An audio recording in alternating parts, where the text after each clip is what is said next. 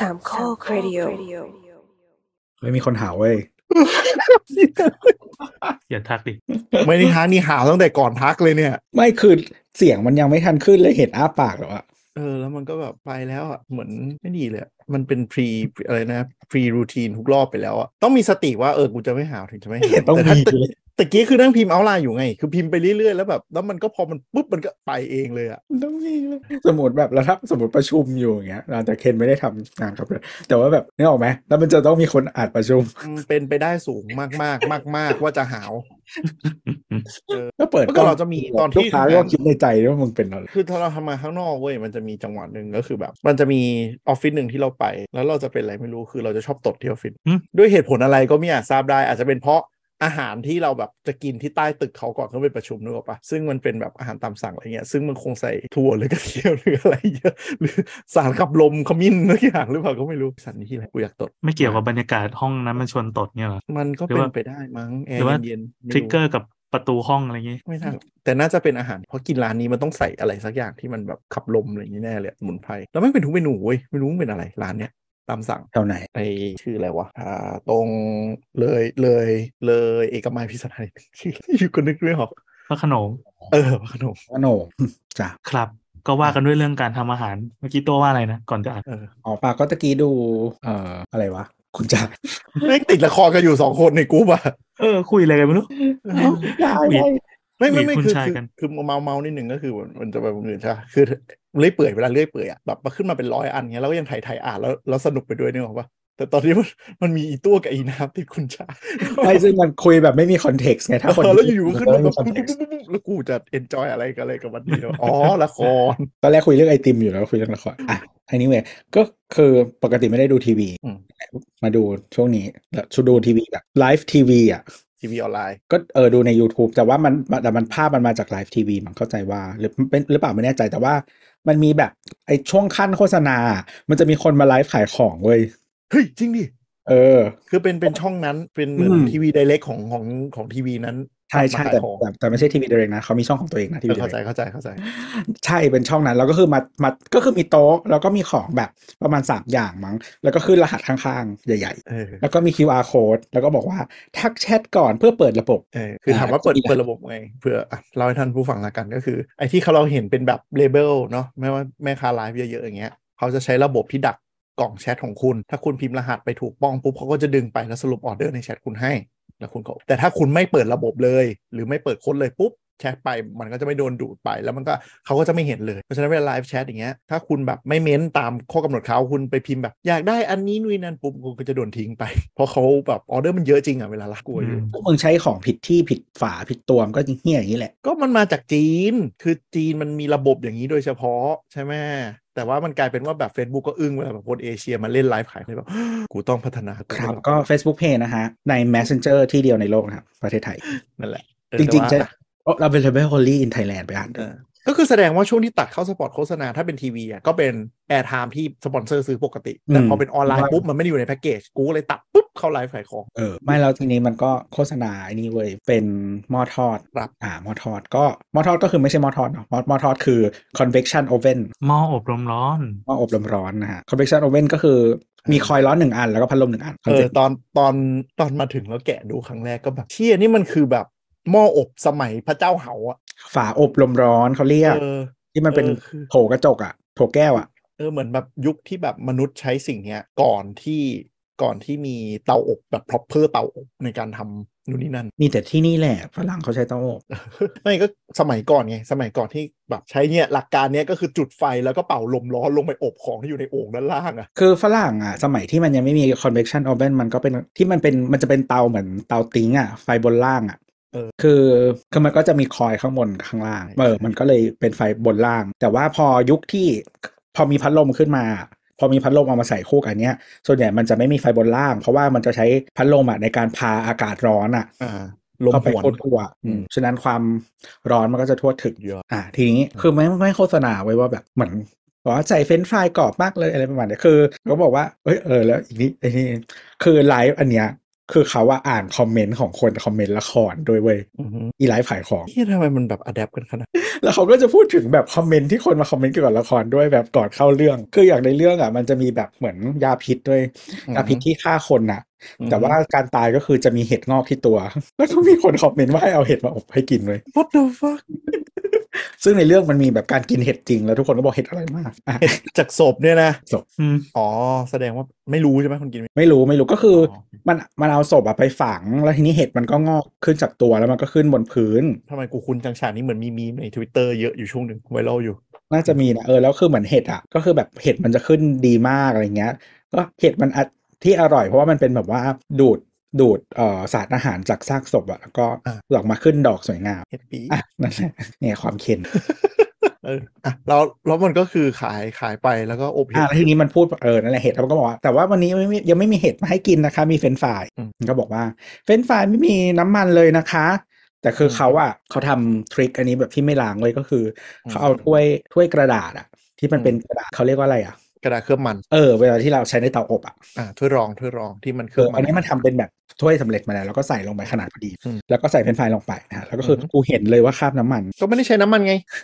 ก็กูไม่ได้ใช้น้ำมันลงเป็นขวดไง ไม่ได้ก็พูดไม่มีพีทแล้วคือแบบคือของที่อบอะไม่ใช่ของที่อบของคุกทุกแบบอะถ้าไม่มีไขมันมันไม่มีวันกรอบอ่าเพราะไขมันมันมันสร้าง layer อีกชั้นหนึ่งใช่ไหมคือคือการที่มันกรอบอะต้องคลุกด้วยไขมันอะ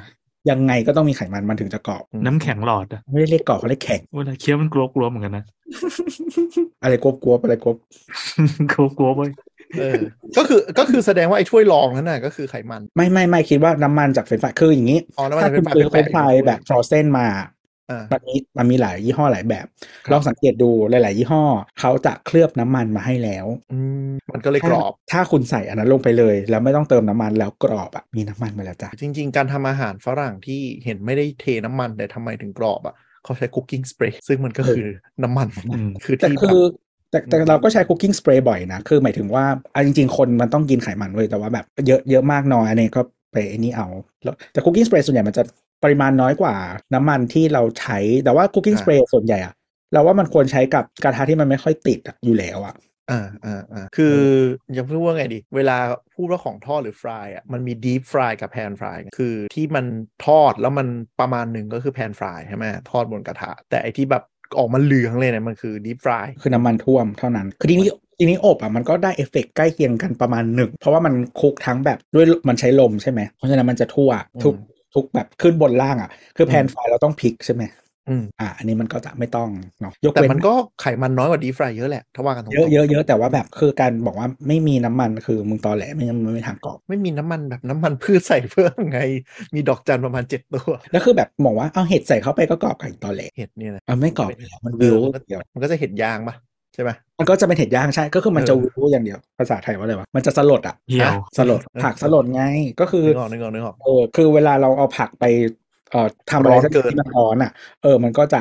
เออสลดมันจะวิวอะเหี่ยวยมยมๆอืมพอนึกออกอืมประมาณนั้นคือมันมันไม่มีวันกรอบอะต้องใส่น้ำมันไว้ยแต่จะบอกว่าเราก็ช่วงนี้ก็ซื้อหม้อทอดไร้น้ำมันมานั่งทำกันบ้านอยู่พักหนึ่งที่ไปทำถามแล้วก็ได้ข้อสรุปว่าแบบเออหม้อทอดไร้น้ำมันซื้อแบบ มีแบรนด์นิดนึงจะดีมาก เพราะว่าเราไปดูโครงสร้างของหม้อทอดน้ำมันแบบแบรนด์ถูกๆอะก็คือคนพบว่ามันไม่ได้ดีไซน์เรื่องลมโฟลอะไรดีทั้งสิ้นคือมันเป็นแบบอ่าง แล้วก็พัดลมเป่าอัดเลย เพราะฉะนั้นบางทีอะแอร์ฟลูมันไม่ดีปุ๊บอีข้างล่างก็คือไม่สุกก็ต้องมานั่งพลิกเองอยู่ดี คือถ้า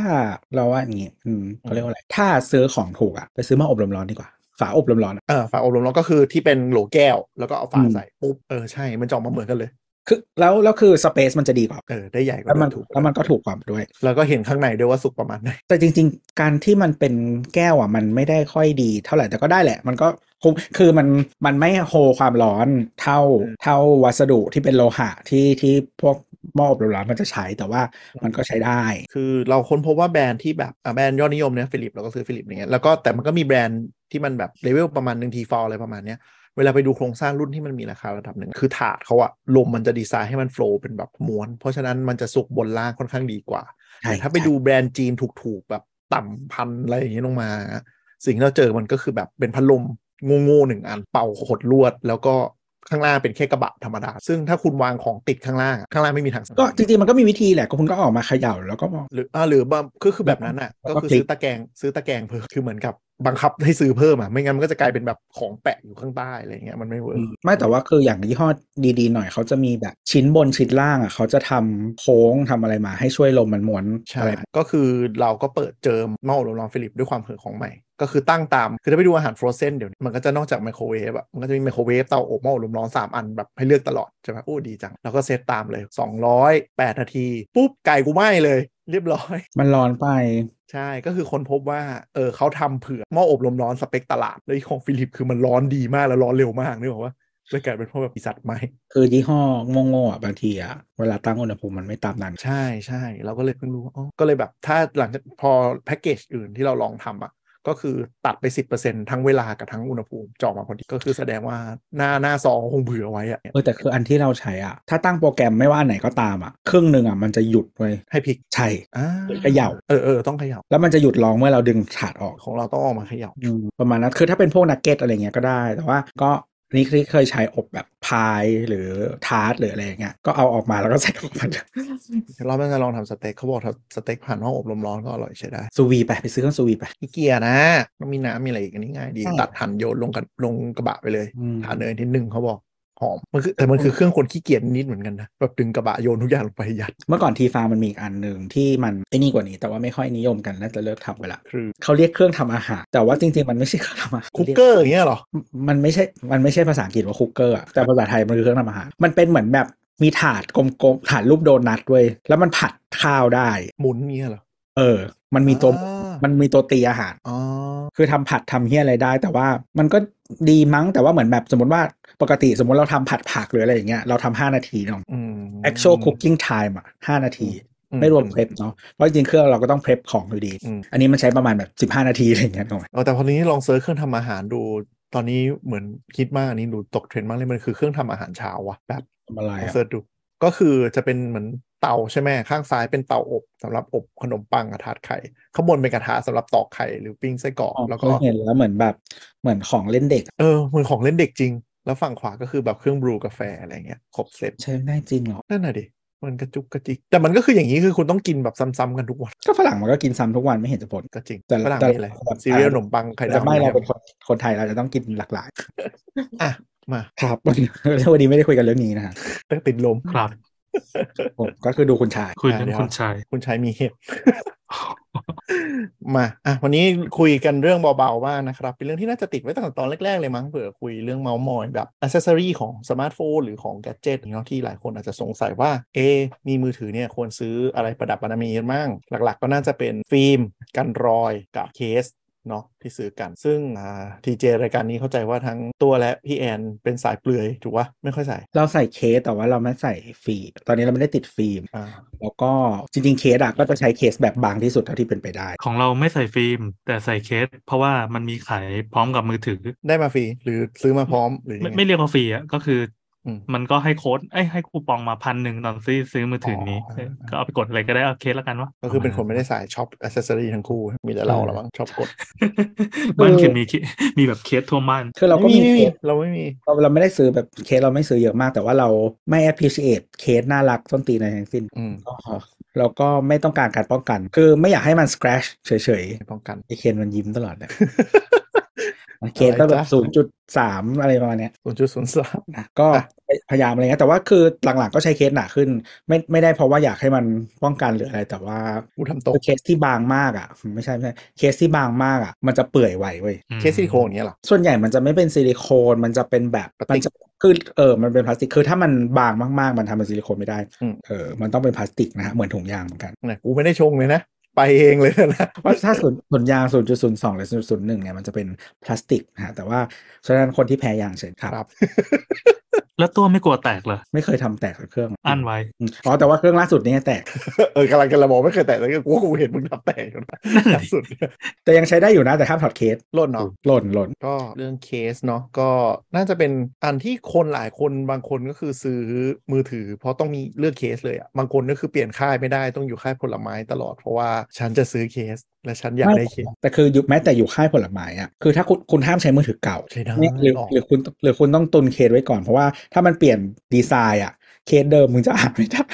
จริงแอปเปิลอะสมัยก่อนมันจะแบบเคสมันจะใช้ได้ประมาณ 2 gen ถึง 3 gen นะ แต่หลังๆ แม่งไม่สนละ เปลี่ยนทุก gen คือแบบเหมือน เมื่อก่อนเขาจะคงดีไซน์ไว้ 2 gen แล้วค่อยเปลี่ยนนึกออกปะอ่าเหมือนเหมือนรถมี minor change อะไรเงี้ยแต่หลังๆ Apple Design Principle คือ don't give a fuck อยากทำอะไรก็ทำก็เปลี่ยนก็ได้ก็ไม่ได้แคร์อ๋ออะเป็นเรื่องเคสเคสมือถือเนี่ย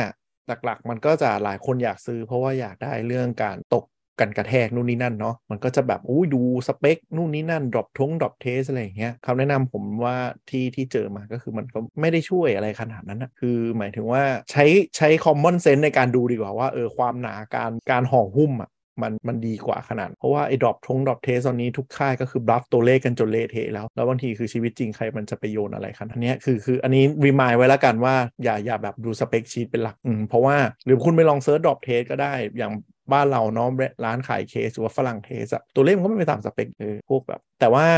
หลักๆอะที่ให้ดูคือถ้าคุณเป็นคนแบบใช้มือถือสมบุกสมบันจริงๆแล้วทำหล่นบ่อยอะวิธีการดูเคสที่มัน protect ดีอะก็คือ 2 จุดก็คือ ไอ้ตรงหลังกล้องอะยกขึ้นมาคุมกล้องหรือเปล่า อันนี้คือหลายคนซื้อเคสแล้วลืมคิดตรงนี้อะก็เขามีฟิล์มกล้องนี่อะไรนะ มีฟิล์มกล้องกระจกแปะกล้องเฮียนั่นมันกันรอยมันไม่ได้กันหล่นอันนี้เราพูดถึงเคสคือเรื่องกันหล่นอย่างไรตรงนี้มันยกขึ้นมาแบบคุมเลนส์กล้องหรือเปล่าบางคนก็คือซื้อมาก็คือ มันไม่ได้คุมด้วยความที่ว่ามันมีเคสบางรุ่นที่มันออกเร็วเนี่ยเวลามันออกเร็ว มันจะได้โมมาล่วงหน้า แล้วบางทีมันไม่ได้คำนวณเหมือนเท่าตัวจริง ใส่ปุ๊บกล้องแม่งเลยขึ้นมาเนี่ย ตรงเนี้ยมันก็จะทำให้กล้องอะเป็นสิ่งที่เวลาหล่นแบบหงายปุ๊บมันโดนก่อนกล้องมันก็จะเอาไม่ต้องหล่นก็ได้เอาแค่ใส่ในกระเป๋าแล้วมันไปเสียดเออสีตัวเลนส์ก็เป็นรอยแล้วอะใช่โดยเฉพาะมือถือจีนอะคือจริงๆอะ Apple น่ะน่าเป็นห่วงน้อยกว่าเพราะมันยังมันยังเป็นกล้องอยู่แต่มือถือจีนหลังๆโมดูลกล้องนี่มันจะแบบมันจะอลังขึ้นเรื่อยๆอะแต่รุ่นล่าสุดนี่คือแบบเห็นแล้วอืมเห็นของจริงแล้วอุบาทว์ชาติชั่วมากกล้องใหญ่สัตว์อะไรขนาดนั้นจีนใช่ไหมมือถือ iPhone จีนของ iPhone เนี่ยเหรออืมใหญ่ชาติชั่วจริงดูดิเกินครึ่งละเกินครึ่งไปแล้ว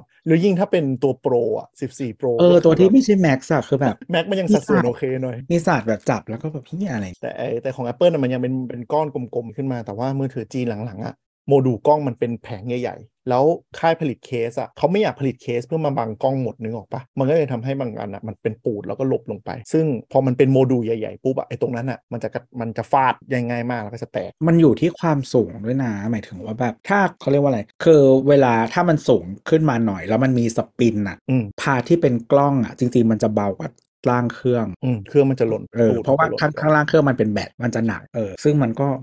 นั่นแหละมันคือวิธีการหมุนเครื่องเวลาหล่นมันจะไม่เหมือนกันหลักๆแล้วก็อีกจุดหนึ่งก็คือ ไอ้ตรงหน้าจอเนี่ยยกขึ้นมามากพอหรือเปล่า หลายคนซื้อเคสดูมันดูบึกบึนแต่ว่าหน้าจอไม่ยกก็มี เออพยายามเลือกเคสเราพยายามเลือกเคสที่มันไม่ยกให้มากมันที่จะสุได้ดบางใช่ไหมใช่แต่มันก็จะคือคือจับแล้ว protect มันจะ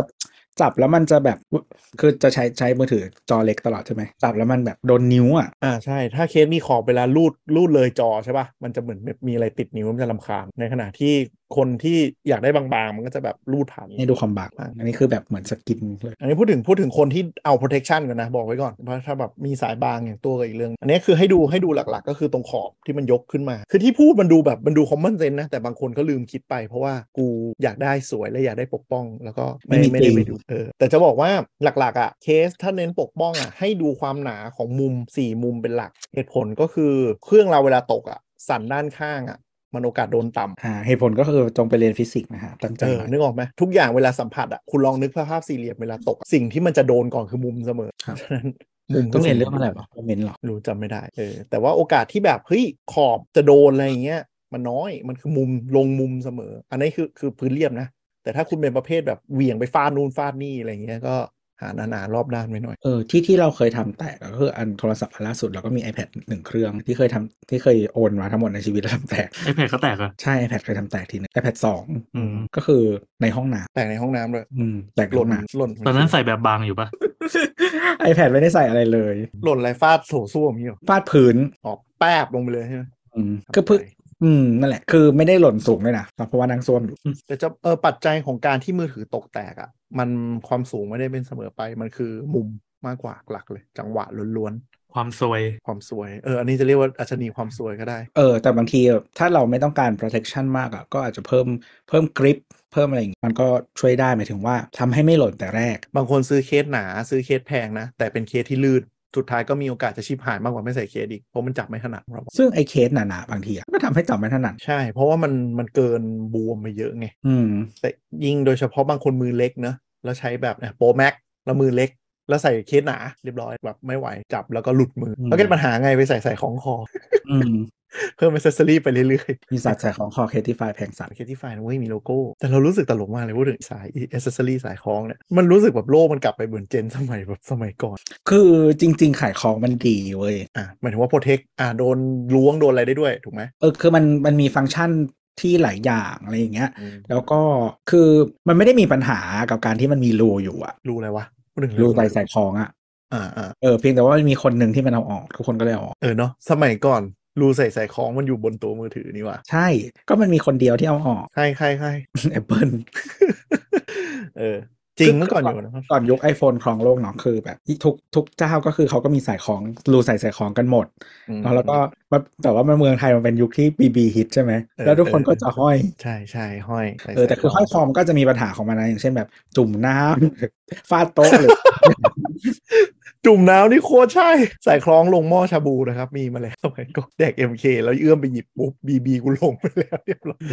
คือคือแต่คือส่วนตัวไม่เคยเป็นเคยเป็นคนไม่เคยใช้ใส่ของอยู่แล้ว ไม่ว่าจะคล้องมือคล้องคอคล้องเฮียอะไรก็ไม่เคยใช้ กูมาใช้ใส่ของตอนนี้เลยใส่มาหมายถึงว่าคล้องมาสก์ไม่ได้คล้องมือถือใช่ถ้าไม่ใส่ใส่ขายคล้องแม่งชีวิตลำบากสัสเออนั่นแหละแต่หมายแต่หมายถึงว่าจริงๆ แล้วมันมีก็มันก็ดีคือแต่ว่าที่ที่พูดว่ามันไม่มีปัญหาอะไรก็คือมันเป็นออปชันไง เพราะว่าแบบอืมคุณจะใส่หรือไม่ใส่อะ มันก็ไม่ได้ทำให้มือถือดูสวยหรือไม่สวยหมายถึงว่า คือการมีรูนั้นอยู่ไม่ได้ทำให้มือถือมึงเฮี้ยขึ้นกว่าเดิม มึงมีก็ได้ ไม่ได้ไม่ได้ไม่ได้ขอบอลูมิเนียมมันไม่สวย แผ่นกระจกมันไม่สวยมันทำไงไม่ทำอืมนั่นแหละแต่ว่าเคส Air AirPods Pro มีแล้วก็ ก็จริง ๆ ก็มีคนบอกว่า Apple ยุคนี้ก็ถอดแบบถอดรหัสสิ่งที่จำเป็นสมัยก่อนอะอย่างเช่น MacBook ก็กลับมาทรงเหลี่ยมมีขา คือแบบจะเอาขาออกทำไมนึกออกปะคนยุคนู้นเขาก็ถามที่ทำ MacBook Air MacBook อะ ใช่ไหมเราไม่ชอบขาเออแต่ขามันฟังก์ชันไงคือคือนูนๆแบบ MacBook Air อะก็ได้ไม่เราว่าโอเคแล้วเออแต่ว่าแบบที่เป็นขาตั้งขาตั้งขึ้นมาเลยอะคือ ไม่ค่อย แต่ก็จริงๆ ดีไซน์ MacBook ไม่ได้เหมือนเหมือน PowerBook อะอืมเหมือน PowerBook ใช่เหมือนก็เขาดีไซน์กลับไปยุคนั้นไง ยุคที่แบบคนชอบ แล้วคือ PowerBook อะขามันจะเล็กกว่านี้เว้ย จะเป็นแบบเป็นก้านเลยอะเห็นเลยว่าเป็นก้าน อันนี้มันผสมมาเป็นกลมๆ ให้มันมีดีไซน์หน่อย เดิมมันก็กลมแต่ว่ามันจะเล็กกว่านี้ อืม ก็เคสนะครับ ก็ลองดู อะคำถามต่อมายอดฮิตก็คือว่าเคสยี่ห้อนี้ดีไหมยี่ห้อนั้นดีไหมเคสจีนใช้ได้หรือเปล่านู่นนี่นั่นยอดฮิตแล้วกันเคส i ฟายเนาะเคส i ฟายเนี่ย ต้องยอมรับอย่างหนึ่งว่ามันเป็นเคสที่ overprice ในสเปคเรื่องเรื่องคุณภาพงาน อันนี้กล้าพูดเลย เพราะว่าคือจากประสบการณ์ที่ดูฝรั่งแล้วก็หลายคนมาเคส i ฟายมันจะ deform ค่อนข้างไวด้วยการแบบเขาอ้างว่าเขาเป็นพลาสติกรีไซเคิลบลาบอกคอแตกถ้าใส่ก็เหลืองอืมมันจะเหลืองค่อนข้างเร็วเขามีตัวใหม่ออกมาชื่อ clear case เขาเคลมว่ามันจะไม่เหลืองนะ อันนี้ก็ลองดูต่อไป แต่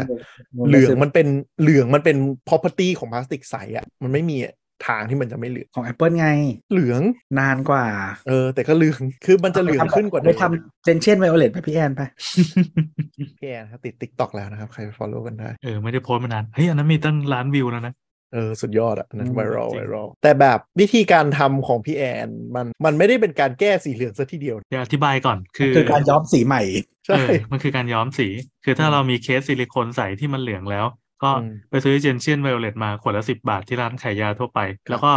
ผสมน้ำอืมเสร็จปั๊บให้เอาตะเกียบคีบไม่งั้นถ้าโดนมือแล้วเดี๋ยวมือจะม่วงก็จุ่มไปแล้วนับหนึ่งถึงสิบแล้วยกขึ้นมาเลย แล้วก็ไปล้างจบเท่านี้จริงๆโคตร work ใช้กับคนแก่เท่าคนแก่ที่บ้านได้คือทุกคนดีใจเออคือเราเราว่าอย่างนี้หลักการมันคือนี่เว้ยเสื้อนักเรียนย้อมคราม ที่เราย้อมครามใช่แล้ว ใช่อาการเดียวกันเลยแล้วคือสีสีโทนเนี้ยม่วงหรือว่าแบบ น้ำเงินม่วงอะไรอย่างเงี้ย มันจะ give off แบบรู้สึกว่ามัน so white ใช่ใช่มันมันเหมือนหน้าจอเราอะเนาะ คือเวลาเราเห็นหน้าจอ warm white เราจะรู้สึกว่ามันไม่ขาว มันเหลือง แต่จริง ๆ ถ้านับความขาวอะอันนั้นนะขาว แต่ถ้าเป็น blue white เนาะ blue white หรือ gray white เราจะรู้สึกว่ามันขาว แต่จริงๆ คือมันจะเป็นโทนอมอมฟ้าอืมเพราะฉะนั้นเวลา grading สีดีๆ เวลาเราขาวอะถ้าตาเราเริ่มเห็นเป็นนวลๆหรือนั่นอะคือขาว แต่ถ้าเราเริ่มเห็นเป็นสีเทาอะนั้นจริงๆมันมันเริ่มอมฟ้าแล้วเป็นเป็น cool white อะไรพวกเนี้ยมันจะเป็นฟ้า แต่นั่นแหละก็คือหลักการพี่แอนก็คือเอาเคสที่มันผิวเนี่ยมันมันพลาสติกมันเริ่ม deform มันจะเป็นสีเหลืองเนาะ สักทุกประเภท เอาไปคลุกสีม่วง แล้วสีม่วงมันก็เคลือบมันเลยดูออกมาขาวแบบใสขึ้น แต่จริงๆอะวิธีแก้พลาสติกเหลืองอะมันก็มีก็คือที่เขาก็ทิ้งทำใจร้ายจังวะ ก็ซื้อมาอันเท่าไหร่ก็ทิ้งทิ้งๆไปเถอะไม่ได้ CASETiFY อันละสามบาทโอ้ยลายลอกหมดแล้วถ้ามึงซื้อมาจนมันเหลืองอ่าแต่จริงๆมันมีวิธีวิธีทำ renew นิดนึงเหมือนกันที่มันดีกว่าก็คือมันจะเป็นวิธีพวกเราใช้ bleach อะบ หรือเรียกอะไรนะน้ำยาฟอกขาวขาวเอออะไรอย่างเงี้ยมันก็จะทำได้อยู่มีวิธีลองไปดูเขาเรียกว่าอ่า retrobright retrobright bleach พลาสติกเงี้ยนะครับอันนั้นก็แก้ได้อยู่แต่ว่าไฮเตอร์หรอน่าจะใช่หรือ Clorox คลอกเอออเมริกาแต่ว่าเราคือไฮเตอร์นี่แหละแต่ว่าประเด็นก็คือมันก็เป็นโทนออกขายที่วิลล่ามาร์เก็ตมันเป็นการ กัดหน้าผิวออกนึกออกไหมส่วนที่เหลืองมันกัดออกมันก็เลยกลับมาใสซึ่งบางทีมันก็จะทำให้คุณสมบัติที่มันมีสารเคลือบนู่นนี่นั่นไว้มันก็เสียไปโอ้มันมันหายไปตั้งแต่มือมึงถือแล้วจ้าอืมใช้มานานจนเหลืองอะมันหายไปแล้วสรุปก็คือเคสอะอย่าไปมองว่าเป็นของมันจีรังเลยเอาจริงบางคนเปลี่ยนมือถือบ่อยกว่าเคสเพราะฉะนั้นใช้เท่าที่แล้วก็อย่าซื้อแพงมากเลยเสียดายตังค์เกินคุณ คืออันนี้ส่วนตัวนะคือแต่แต่ไม่ค่อยไม่ค่อยได้ซื้อเคสถูกเพราะเมื่อก่อนอะซื้อเคสถูกใช้ เพราะว่ายิ่งเคสบางอะเออมันย้วยเร็วใช่ไหม ของแพงก็ย้วยเร็วเพราะกูใช้ของแพงแล้วเหมือนกันอืมอีแบบไอ้ที่อีอีพวกฝรั่งใช้อะไม่ต่างจากของจีนเลย เก็บงานดีกว่านิดนึงแบบตัดขอบพลาสติกไม่มีเศษเลยใช่เอาตะไบไถเอาก็ได้อะคือแบบแทนที่จะจ่ายให้มึงเป็นพันอะกูตะกูซื้ออะไรยี่สิบาทแล้วกูเอาตะไบไถก็ได้เอออะไรอย่างนั้น แต่ว่าถ้าถ้าถ้าเคสที่มันไม่ใช่แบบแบบบางขนาดนั้นอะ ซื้อแพงซื้อมีมียี่ห้อหน่อยหลาย ๆ อันมันจะ วัสดุแบบจับแล้วก็รู้อะเออมันจะมีเรื่องของเรื่องของเอ่อการตกการกระจายแรงอะ่ะ ซึ่งเคสที่มันแพงหน่อยมันจะคิดมาดีกว่า วิธีการสังเกตง่ายๆ คือสมมุติเรามีเคสที่มันแบบเหมือนกันเป๊ะเลยนะ แต่ดูเรื่องโครงสร้างอย่างเคสแอปเปิลอะเคสแอปเปิลที่เป็นซิลิโคนแพงอะพันกว่าบาทอะไรเงี้ยแต่ถ้าคุณไปดูงานโคลนของจีนที่ขายตามตลาดนัดอะอย่าง Apple เนี่ยเขาจะเสริมขอบนึกออกไหมมันจะเสริมขอบกดมันก็จะแน่นกว่าอะไรอย่างเงี้ยหรือว่าเคสที่มันมีแบรนด์ของฝรั่งเนี่ยที่เน้น protect อะ เวลาเราดูด้านในถ้าเรามองด้านใน สันด้านข้างเขาจะไม่ได้เป็นไม่ได้เป็นเป็นพลาสติกแบนๆแต่มันจะมียางข้างใน หรือว่ามี air pocket เว้นเพื่อให้เวลากระแทกมันกระจายแรงออกไปได้ คือถ้าวัสดุมันแน่นทุกอย่างมันแนบแน่น เวลาชนตกปุ๊บแรงมันจะส่งเข้าเครื่อง แต่ถ้ารุ่น เคสที่มันใช้พลาสติกที่มันกระจายแรงออกได้เป็นผสมยางอะไรอย่างนี้ หรือว่าตรงขอบอะมี air pocket ได้เนี้ยเวลาขอบลงปุ๊บมันก็จะไม่ไม่เข้าเครื่องเนี่ยคือคุณสมบัติเหมือนรถอะที่คนบอกว่ารถสมัยนี้ไม่แข็งก็มัน design to ไม่ให้มึงตายนั่นค่ะมันคือการกระจายแรงคือการที่จะทำให้มือถือคุณไม่แตกอะ่ะก็คือมันต้องกระจายแรงตกออก ถ้าทุกอย่างมันแนบแน่นกันหมดปุ๊บแรงที่ตกมันก็จะวิ่งเข้าเครื่อง รถก็เหมือนกัน รถสมัยก่อนเนี่ยทำเป็นด้วยเหล็กถูกไหมเวลาขับรถชนปุ๊บ ตุ้มเฮ้ยโหรถไม่บุบเลยนู่นนี่นั่น แต่คนขับข้างในตาย เพราะว่าเวลามันทะไม่ถ่ายแรงไปที่วัสดุปุ๊บแรงมันจะวิ่งเข้ารถแล้วเราก็จะกระแทกพวงมาลัยตายนะแล้วทำไมเขาบอกว่าวอลโวปลอดภัยอะทั้งที่วอลโวมันแข็งเป๊กใช่ก็มันมีหลายอย่างมันมีหลายมันมี design element หลายอย่างคือตั้งแต่แบบแอร์แบ็กวิธีวางของเขาเลยแล้วก็อีกอย่างอะ ชนจุดไหนอะ มันก็จะมีเขาเรียกว่าอะไร คือถ้ารถที่แบบมันไม่อะไรมากอะมันมีแอร์แบ็กจุดเดียวนะหรอกปะ แต่ว่ามันไม่ได้ protect การชนทุกรูปแบบอืมคือต้องบอกด้วยว่ารถอย่างหลังอะเขาดีไซน์ด้วยกฎหมายด้วยว่าที่จะ protect คนที่ไปชนด้วยเลยต้องออกมาส่ง เพราะว่ามันมีก็คือถ้ามันไม่มีกฎหมายมาทำตรงนี้เพื่อเป็น safety ทั้งคนนั่งหรือว่าคนโดนชนอะมันก็จะโดนตัดคะแนนความปลอดภัย เพราะว่าไม่งั้นก็คือเหมือนคุณขับกระสุนพุ่งเข้าคนเนี้ยพุ่งเข้านู้นเข้านี้มันอันตราย แต่เขาเคยทำรุ่นหนึงนะที่แบบมีแอร์แบ็กให้คนโดนชนอะ แล้วก็ขายไม่ค่อยดีเท่าไหร่สิ้นเปลืองแล้วก็ แล้วก็มีคนด่าด้วยว่ากูชนแล้วกูต้องเปลี่ยนแอร์แบ็กอีสัตว์เออแต่ว่าพูดนิดหนึ่งเรื่องแอร์แบ็กเนี่ยพูดมาแล้ว อันนี้มันนอกเรื่องนึงแต่แทรกมาหน่อยเนาะใครที่ขับรถอ่าญี่ปุ่นหรือไม่ใช่ไม่ใช่รถญี่ปุ่นดิรถทั้งหมดเลยในประเทศไทยนะครับ ในช่วงปีก่อนปี 2012 ที่ใช้แอร์แบ็กธนากะนะครับ มีการประกาศเรื่อยๆ ประกาศมาเป็นปีแล้วอยากให้ลองเช็คเหมือนกันนะหลายคนก็คือแอร์แบ็กรุ่นนี้มันมีปัญหาในรถเว้ย มันคือ มันคือใส่ ติดตั้งระบบการยิงแอร์แบ็กไม่ดี เหมือนไอสารอะไรเคมีหรืออะไรของมันเออมีปัญหาปะไอ้ลูกนั่นนะเออจริงพอมันระเบิดขึ้นมาปุ๊บ แทนที่แอร์แบ็กเนี่ยมันจะออกมา save เราใช่ปะมันกลายเป็นระเบิด Claymore เว้ย ก็คือพอแอร์แบ็กมันระเบิดปุ๊บ ชิ้นส่วนที่มันฝังอยู่ในพวงมาลัยในคอนโซลบ้างอะหลุดออกมา มันจะพุ่งด้วยความเร็วสูงและแตกกระจาย มันก็ระเบิดใส่คนเหมือนยิงปืนลูกปลายใส่หน้า ใช่ และโคกลายเป็นว่าชนนิดหน่อยที่ไม่ถึงตายแอร์แบ็กระเบิดปุ๊บ คนตายเพราะอีระเบิดได้พุ่งใส่หน้าโอ้น่ากลัว ใช่ ก็ลองเซตดูมันมีคือเว็บหลักการของ airbag อะเข้าใจว่าเดี๋ยวนี้มันจะเป็นมันจะมีถุงใช่ไหมแล้วมันก็จะอินฟล e ด้วยเหมือน เหมือนปฏิกิริยาเคมีอะไรทุกอย่างอะไรประมาณเนี้ยเออมันจะเหมือนคล้ายๆนะ แต่ไม่แต่ไม่ใช่สารเดียวกันซะทีเดียวเอ่อเครื่อง generate ออกซิเจนในเครื่องบินอะอืมก็อันนั้นมันเป็นปฏิกิริยาเคมีเขาไม่ได้แครี่ถังออกซิเจนไว้นะจ๊ะอะไปเชิญมานะครับ เว็บชื่อ checkairbag.com นะครับรถที่โดนทั้งหมดจะมีเชฟโรเลต BMW Ford Honda Mazda Mitsu Nissan Toyota รถก่อนปี 2015 ถึงช่วงประมาณปี 2001 2015 ไปเช็คเลย แล้วเปลี่ยนฟรี แล้วก็อันนี้มันเป็นเรื่องของทั่วโลกเลย บริษัทนี้ก็คือล้มละลายไปแล้ว เพราะว่าเคสนี้แหละ เจอที่อเมริกาเลยสักอย่างแล้วก็ตอนแรกยังไม่ล้ม ตอนแรกเขาชดเชยมาแล้วประมาณหนึ่งแล้วก็เหมือนแบบ เจอซ้ำอีกเจอซ้ำอีก จนมันกลายเป็น defect defect ที่ดีไซน์แอร์แบ็กของบริษัทนี้เลย ก็คือกลายเป็นว่าชิบหายบริษัทก็คือล้มละลายทันที เพราะว่ารถทั่วโลกนะครับแล้วก็แต่เขาก็เหมือนล้มละลายปุ๊บก็เอาเงินทรัพย์สินทั้งหมดอะมาชดเชยการเปลี่ยนโดนฟ้องโดนอะไร แล้วก็ สมาคมอุตสาหกรรมยานยนต์ไทยก็ประสานงานแล้วก็เปลี่ยนแอร์แบ็กให้ล้มละลายไปเมื่อสี่ปีที่แล้วจ้ะคือเรื่องเนี้ยมันมันประกาศมา2ปีแล้ว มันประกาศมา2ปีแล้วในไทยนะ แต่ว่าคนไม่ค่อยรู้เท่าไหร่ จนมันมันกลับมาอีกรอบก็คือมีผู้เสียชีวิตแล้วจากเคสเออเริ่มเริ่มเออเริ่มจากอเมริกานี่แหละ NHTSA NHTSA เป็นคนเรียกก็ NHTSA คือ NHTSA นะฮะ National Highway something ก็คือขนส่งอเมริกา ประมาณนั้นกรมทางหลวงเออประมาณกรมทางหลวงคล้ายไม่แต่มันเป็น safety เว้ย NHTSA ๆใช่มันเป็นมันเป็นเหมือน safety board เว้ย เออเป็น safety boardน่าจะเป็นเหมือนกรมขนส่งมากกว่า แต่ว่าถ้าใช่ทำแค่เรื่องนี้ทำแค่เรื่อง safety ไม่ได้ออกใบไอ้นี่อืมไม่ได้ออกใบขับขี่นะฮะที่คนดักกันก็ก็คือเขาจะทำคือถ้าใครจะเห็นชื่อ NHTSA เนี่ยก็คือเรื่องความปลอดภัยแล้วก็เรื่อง ไอ้พวกเขาเรียกว่าอะไรอะไอ้พวกให้ให้ดาวอะไรเนี้ยของอเมริกานะแบบว่าเรื่องความปลอดภัยการชนการนู่นนี่นั่นอะไรเงี้ยแล้วก็มาตรฐานความปลอดภัยวิธีการทดสอบอะไรต่างๆ แล้วก็จะมีเรื่องพวก mileage เรื่องอะไรอย่างนี้ด้วย อืมก็เล่าเรื่องไปนิดนึงแต่ว่าเป็นความปลอดภัยนะฮะถ้าใครเข้าไปฟังดูบอกคนรอบตัวด้วย มันเข้าไปเว็บ checkairbag.com นะครับมันจะมีเลือกรุ่นให้เลือกด้านล่างเลย ที่จะต้องไปเปลี่ยน ปลี่ยนฟรีไม่มีค่าใช้จ่ายครับ เพื่อความปลอดภัย ก็เขาบอกว่ามันมีเป็นแอร์แบ็กที่ผลิตจากเยอรมนีเม็กซิโกครับหลักอะความปลอดภัยนะกลับมาที่มือถือตกบ้างมันเคยมีเคสมือถือช่วงหนึงที่โฆษณาไออินใน Indiegogo Kickstarter เลยนะ ตกแล้วจะมีแบบแอร์แบ็กออกมาก็เน่าไปแล้วทางเทคนิคมันทำไม่ได้อยู่แล้วเว้ยมันเอาไว้หลอกคนที่แบบอู้เจ๋งอะไรอย่างเงี้ยแล้วก็ซับๆคือแต่ว่าจริง ๆ ไอตัวยิงอากาศอะมันไม่ได้ มันเล็กมันเล็กนะมันเล็กนิดเดียวนะอ๋อ แต่เราคิดว่ามันไม่น่ามีเวลาพอให้มันยิงสำหรับตกมือถือ ใช่แล้วคือมันต้องเราว่ามันเซนเซอร์มันต้องมีความ sophisticated ในการแบบใช่มันมันต้องใช้ไจโรอะไรที่มันดีเทคได้อย่างรวดเร็วว่ากำลัง drop ใช่ไหม แล้วมันจะต้องแบบยิงอันนี้ออกมาอะไรปรากฏตกปุ๊บ แล้วยิงปุ้งเด้งลงน้ำเด้งลงท่อมากกว่าเดิมเออ บ้านเราเนี่ย ลงท่อ คือตกท่อเป็นเรื่องปกติ ก็อ่าอันนั้นเคส แล้วก็ถ้าใครดูเรื่องเรื่องเรื่องการตกกันอะไรอะ สุดท้ายจะบอกว่าใส่ดีขนาดไหนนะครับ ตกมากๆก็ก็ไม่รอด แล้วก็บางทีตกแค่ไม่กี่ครั้ง ถ้ามุมลงมันเป็นมุมซวย คือคุณใส่เคสหนามากเลย แต่พื้นที่ตกลงไปเป็นอะไร เป็นพื้นปูนดิบ ซึ่งก็เป็นฟุตบาทกทมเต็มไปหมดนะ ทั้งกระเบื้องหรือปูนดิบที่มันไม่สม่ำเอาเสมถ้าอคุณปุ๊บเจอ My Sweeper มันก็จะไหลลงนิดนึงเปล่าอ่า พอคุณล่วงปุ๊บสันมันเข้าขอบเข้าอะไรปุ๊บมือถือคุณก็แหกอยู่ดีนะครับ เพราะฉะนั้นก็อย่าทำตกดีที่สุดระมัดระวังดีที่สุดอะส่วนเคสตะกี้เราติดอยู่ที่ CASETiFY เนาะ CASETiFY เนี่ยคือมันเป็นแบรนด์ที่คนนิยมเยอะแล้วทุกคนก็จะมาถามเราว่ามันดีไหม ถ้าถามเราก็การคุณ protection คุณอยากได้เคสเพื่อทำอะไร อ่าถูกคือถ้าคุณชอบดีไซน์งานสกรีนของ CASETiFY ที่เขาไป collab กับ artist ต่าง ๆนู่นนนั่นน่ะแล้วหรือว่าลายแบบการ์ตงการ์ตูนถูกลิขสิทธิ์อะไรมันก็ อ่าทำสวยน่ารักดีอ่ามันก็เป็นแบรนด์ที่ที่เขาเรียกอะไรนะคุณก็ต้องซื้อแต่เรารู้สึกเราอันนี้ส่วนตัวนะ เรารู้สึกงานสภาพมันไม่ค่อยเห็น เพราะมันใช่เครื่องปริ้นแปะมันจะบนฝามันมันก็มันให้ custom ได้มันจะเอายังไงมันจะมันทำแบบบล็อกเพื่อมึงคนเดียว เออ นั่นแหละก็แต่ถ้าเทียบกับเคสบางอันที่มันเป็น collab เรื่องอะไรอย่างเงี้ย มันจะออกมาสวยกว่า คือเราเห็นเมืองไทยอะบางแบรนด์โดยเฉพาะแบรนด์แฟชั่นอะอืมที่ทำเคสอะแล้วก็แบบทำลายแบบ custom อะอืมคุณภาพส้นตีนแบบกล้าขายได้ไงกับอะไรอย่างเงี้ยแบบคือลายหรือว่าแบบการที่คือเหมือนบางทีมันเป็นแบบ part แค่ชิ้นหลังที่มึงเอาไปสกรีนแล้วมันก็ไม่ integrate กับเคสทั้งอันหรืออะไรอย่างเงี้ยมันแบบน่าอืมเกลียดแล้วก็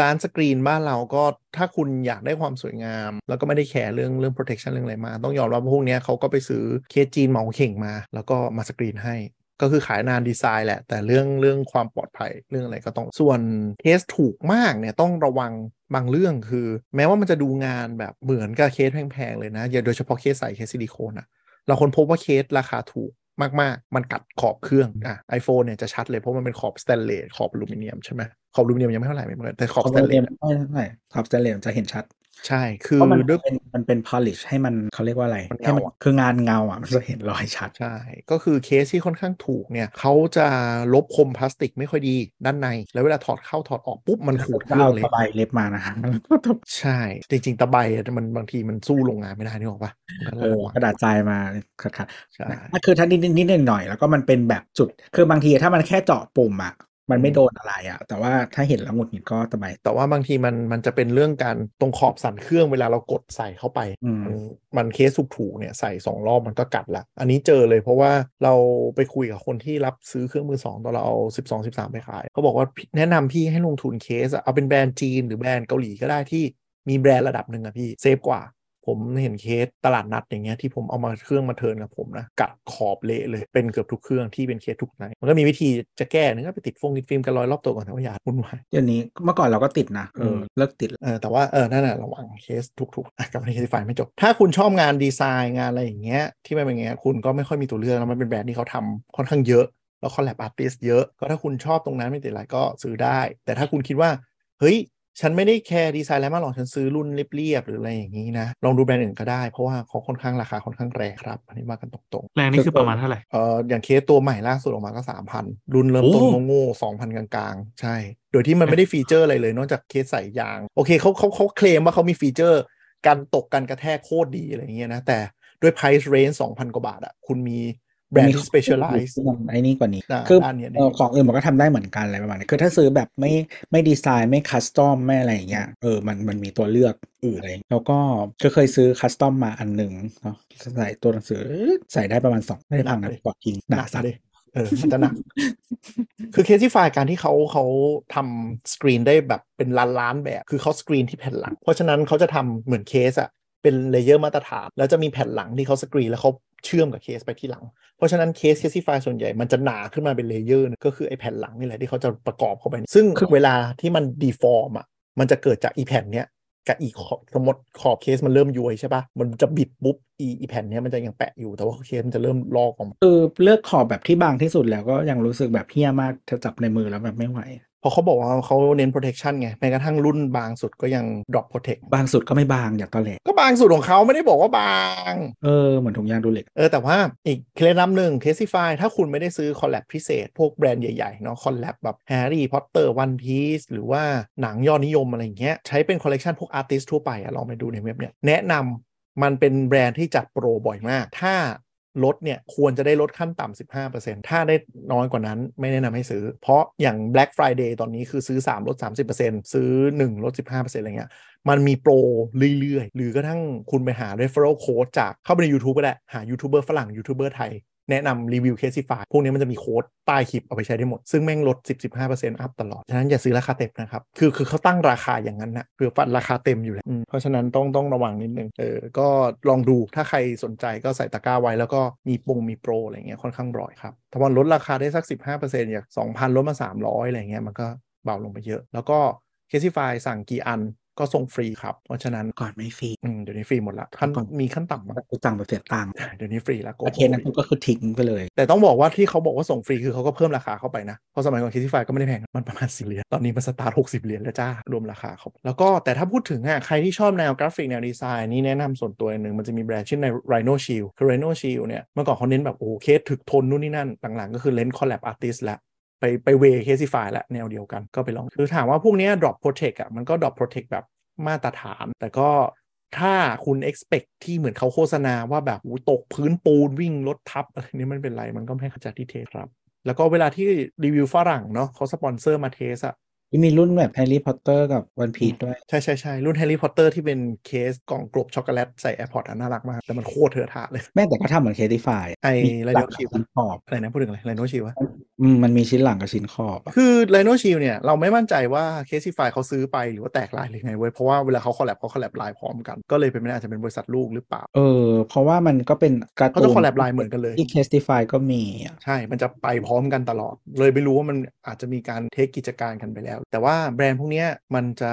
มันจะมีโปรลดเยอะนะอย่าง Black Friday ตอนนี้ Casetify ชิ้นลด15 2 ชิ้นลด25 3 ชิ้นลด30เนี่ยตอนแรกจะซื้อเคสแบบลูน่า Casetify นะเคสเคส AirPods แต่ว่าแบบแพงแล้วก็แบบอืมอันใหญ่แต่ก็ก็น่ารักแต่ก็เออแต่คือเราต้องยอมรับแหละลูน่าว่าคือเคเป็นสเป็นเป็นเป็นหน้าแมวทั้งอันก็คือ AirPods แล้วก็มันก็ใหญ่ขึ้นมาอีกเพราะเป็นหน้าแมวทั้งอัน Sailor Moon น่ะเหรอเออเออน่ารักน่ารัก แมวมันชื่อลูน่าคือต้องยอมรับว่าดีไซน์หลายอันนะมันโดน แต่ว่าด้วยราคาแรง แต่ถ้าคุณไม่มีปัญหาแล้วคุณแบบใช้แบบใช้แบบเป็นคนชอบเปลี่ยนเคสเปลี่ยนดีไซน์ไปเรื่อยๆ มันก็ตอบโจทย์ แต่ถ้าคุณจะเป็นแบบประเภทเราอะเราอะชอบหาแบบ end game อะหาเคสที่กูแบบจบละตัวนี้ตัวจบ แล้วใช้ไปยาวๆจนเปลี่ยนมันก็จะไม่ค่อยตอบโจทย์เท่าไหร่อืมแต่เราก็ใช้ยาวๆเราก็ซื้อเคสอันละสองแต่ส่วนอันนี้คือพวกสาย protect สายยอดนิยมเนาะซื้อเคสเนี่ยส่วนคนเคสบางๆ อะไรอย่างนี้ก็ลองดู แต่แนะนำว่าเอ่อพวกเคสบางมาก ๆ เนี่ยต้องระวังเรื่องของที่ถ้าคุณอยากได้การตกแต่งหน่อยก็คือที่ยกขอบด้านบนกับขอบกล้องด้านหลังนี่แหละ ถ้าถ้าไม่แคร์ก็ไม่เป็นไร เออคือใช่ มันจะเป็นอย่างนั้นหรือบางอันมันจะมีแบบบัมป์แค่มุมสี่มุมอืมเพื่อการตก แบบลงใช่แต่ว่าเวลแต่ว่ามันจะทำให้กริปเราอะไม่ไม่ต่างจากเดิมมากเออแต่ส่วนตัวคิดว่ามันอุบาทก็คือไม่ใช่ทำไมอะมันบางนะอืมแต่มันมันมันมีบัมป์ตรงข้างขอบอะตรงแบบรูปมันมันทำให้เชฟมือถือมันน่าเกลียดอื มมันเหมือนแบบมีแบบขอบขึ้นมาใช่ปะมันไม่เป็นสี่เหลี่ยมพอดีเห็นแล้วมันจะรู้สึกยืยๆแต่อย่างกับฟังก์ชันพวกนั้นเขาเน้นใส่กันรอยกันรอย เพราะว่าบางคนเขาจะใส่มือถืออย่างในกระเป๋ากางเกงใส่กับอย่างอื่นเนาะหรือว่าใส่ไว้ในกระเป๋าอะไรมันก็จะยิ่ง iPhone ขอบเป็นสแตนเลสถ้าไม่มีขอบมันก็จะขูดเละเทะเลยพวกนี้ก็จะเน้นกันรอย แล้วก็ดูวัสดุเหมือนกัน ก็คือถ้าดูในเว็บไม่รู้เนี่ยอันที่มันเป็นเคสใสยืดหยุ่นหน่อยเนี่ยมันจะเป็น TPU นะอืมแต่ถ้า มันเขียนว่าเป็น PC case ก็คือ polycarbonic จะเป็นเคสแข็งเป็นแข็ง อ่า ที่ดูหลักแต่แล้วเออถ้าใครชอบบางนะฮะ TPU ไม่มีวันบางๆเออ TPU จะหนาใช่ไหม อันอันที่บางที่สุดอะก็ไม่มีวันบางเท่า hard case เออคือ hard case ที่เจอมาที่บางที่สุดอะมันจะประมาณ 0.2 0.1 0.3 อะไรประมาณเนี้ยอืมได้ปะ TPU ไม่มีวันบางเท่านั้น TPU มันแบบ 0.5 อะไรประมาณนั้นเต็มที่ประมาณนี้มันไม่มีวันวันบางกว่านี้ได้อืมอืมแล้วก็อีกอันหนึ่งถ้าใครใช้เคสใสอะที่จะเจอกันก็คือบางทียี่ห้อถูกๆอะเขาจะไม่ทำข้างหลังเป็น texture ทำให้เวลาใส่เครื่องแล้วอะ มันจะเป็นเหมือนแบบเขาเรียกอะไรอะ เหมือนเคสมันจะติดติดที่ฝาหลังเครื่องอะยังไงนะคือเวลาเคสใส่ถูกๆอะแล้วข้างหลังมันไม่เป็น texture อะมันจะฟองอากาศเหมือนมีน้ำหรืออะไรอย่างเงี้ยอ่าอ่าฟองอาแต่กาศมันไม่ได้เป็นน้ำนะแต่ว่ามันติดเครื่องอะอืมอืมมันจะติดคือไม่เท่ากันด้วยอะมันจะเห็นเป็นด่างๆแล้วมันน่าเกลียดใช่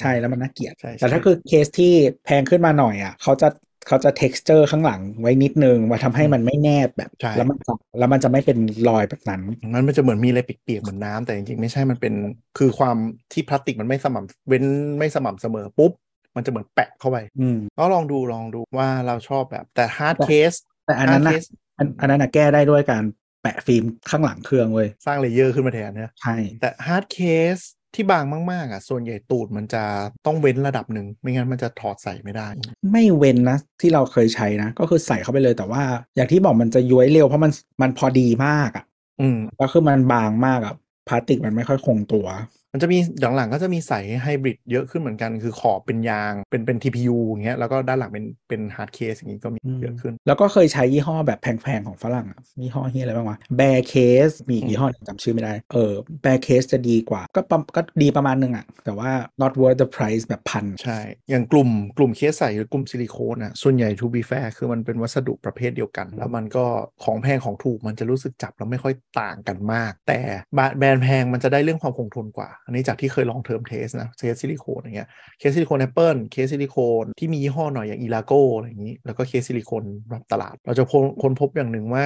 เคสซิลิโคนที่แพงหน่อยอะจะมีการเสริมโครงสร้างด้านในให้มันไม่ย้วยมันไม่ไม่ไม่เละง่าย แล้วก็ตัว texture จะตัดเขาเรียกอะไรขอบฉีดอะจะตัดสวยกว่า เนียนกว่า แล้วก็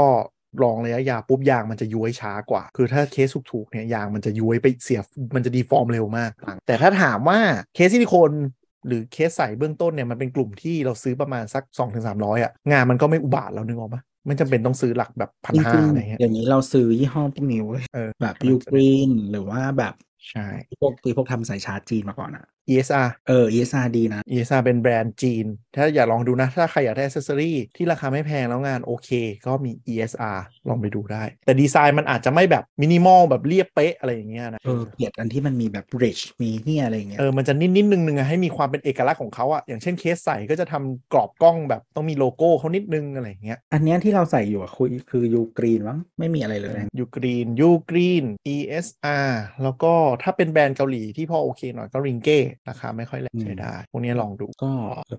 เมื่อก่อนมันมียี่ห้อหนึ่งที่เราแบบชอบมากดีแบบเจอยี่ห้อนี้แล้วก็แบบซื้อซ้ำหลายหลายๆอัน เพราะมันอยู่ว่าก็ซื้ออันเดิมคือยูนิคยูนิ UNIQ ใช่ไหมใช่ แต่ว่าเขาเลิกทำรุ่นที่เราชอบ UNIQ ก็แอบแพงนะ อันนั้นเหมือนจะประมาณ 690 หรือ 790 นี่แหละจะเป็นเคสแบบบาง แล้วมันอืมเป็นแบบ มันไม่ใช่ hard พลาสติกอะมันเป็นอืมแบบเหมือนกึ่งซิลิโคนอะจับแล้วมันจะมี feel เหมือนซิลิโคนแล้วมันก็แบบใช่พับได้อะแต่ว่ามันมันแนบกับตัวเครื่องดี แล้วมันก็เป็นอันเดียวที่มันคือมันมียี่ห้ออื่นบางแบบนี้ แต่ว่ามันเป็น hard พลาสติกเออประมาณนั้น แล้วก็แต่ว่าเขาเลิกทำไปแล้วแหละมันจะเป็นส่วนใหญ่พวกนี้มันจะเป็นแบบเอ่อเหมือนยางผสมพลาสติกจะเป็นมันจะตึงๆกว่าพวก TPU ใช่ใช่ใช่แต่ว่ามันเลิกทำรุ่นบางขนาดนั้นไปละก็เคสบางถ้าใครชอบเคสบางแล้วไม่ได้ติดเรื่องแบบ ต้องเป็นเคสใสเห็นตัวเครื่องอะไรเงี้ยวัสดุที่นิยมอีกอันหนึ่งก็จะเป็นพวกคาร์บอนไฟเบอร์หลังๆ ก็จะมีแบรนด์จีนแบรนด์อะไรเยอะ ซึ่งมันก็เป็นไฟเบอร์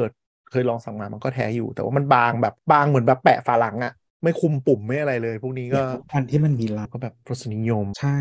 taste เป็นเรื่องที่สอนโอ้โหต่อยกันเลย ซื้อก็ไม่ได้ แล้วก็พวกเคสที่มันราคาหลักพันถึง 2,000 พวกที่ขายในบ้านเราเนาะตามบีทงบีเทรนหรือร้านขายเคสอะไรอย่างเงี้ยปีเจนเคสเมดไอทีสกินอ่า UAG อะไรอย่างเงี้ยอันนี้ก็แล้วแต่ท่านชอบเลย มันก็เป็นแบรนด์ระดับหนึ่ง อันนี้อยู่ที่ชอบดีไซน์ชอบอะไรแหละจริงๆว่ามันโอเคเลยนะ อืมแต่ว่าดิอืมแล้วแต่ชอบ ก็อันนี้คืออันนี้คือกลุ่มคนที่ซื้อเคสเป็นเครื่องประดับมันก็จะไม่ใช่แบบคุณเอ้ยก็ประดับดีหรือไม่ดีก็ว่าไปเหยียดเขาจัง แต่ก็เอ่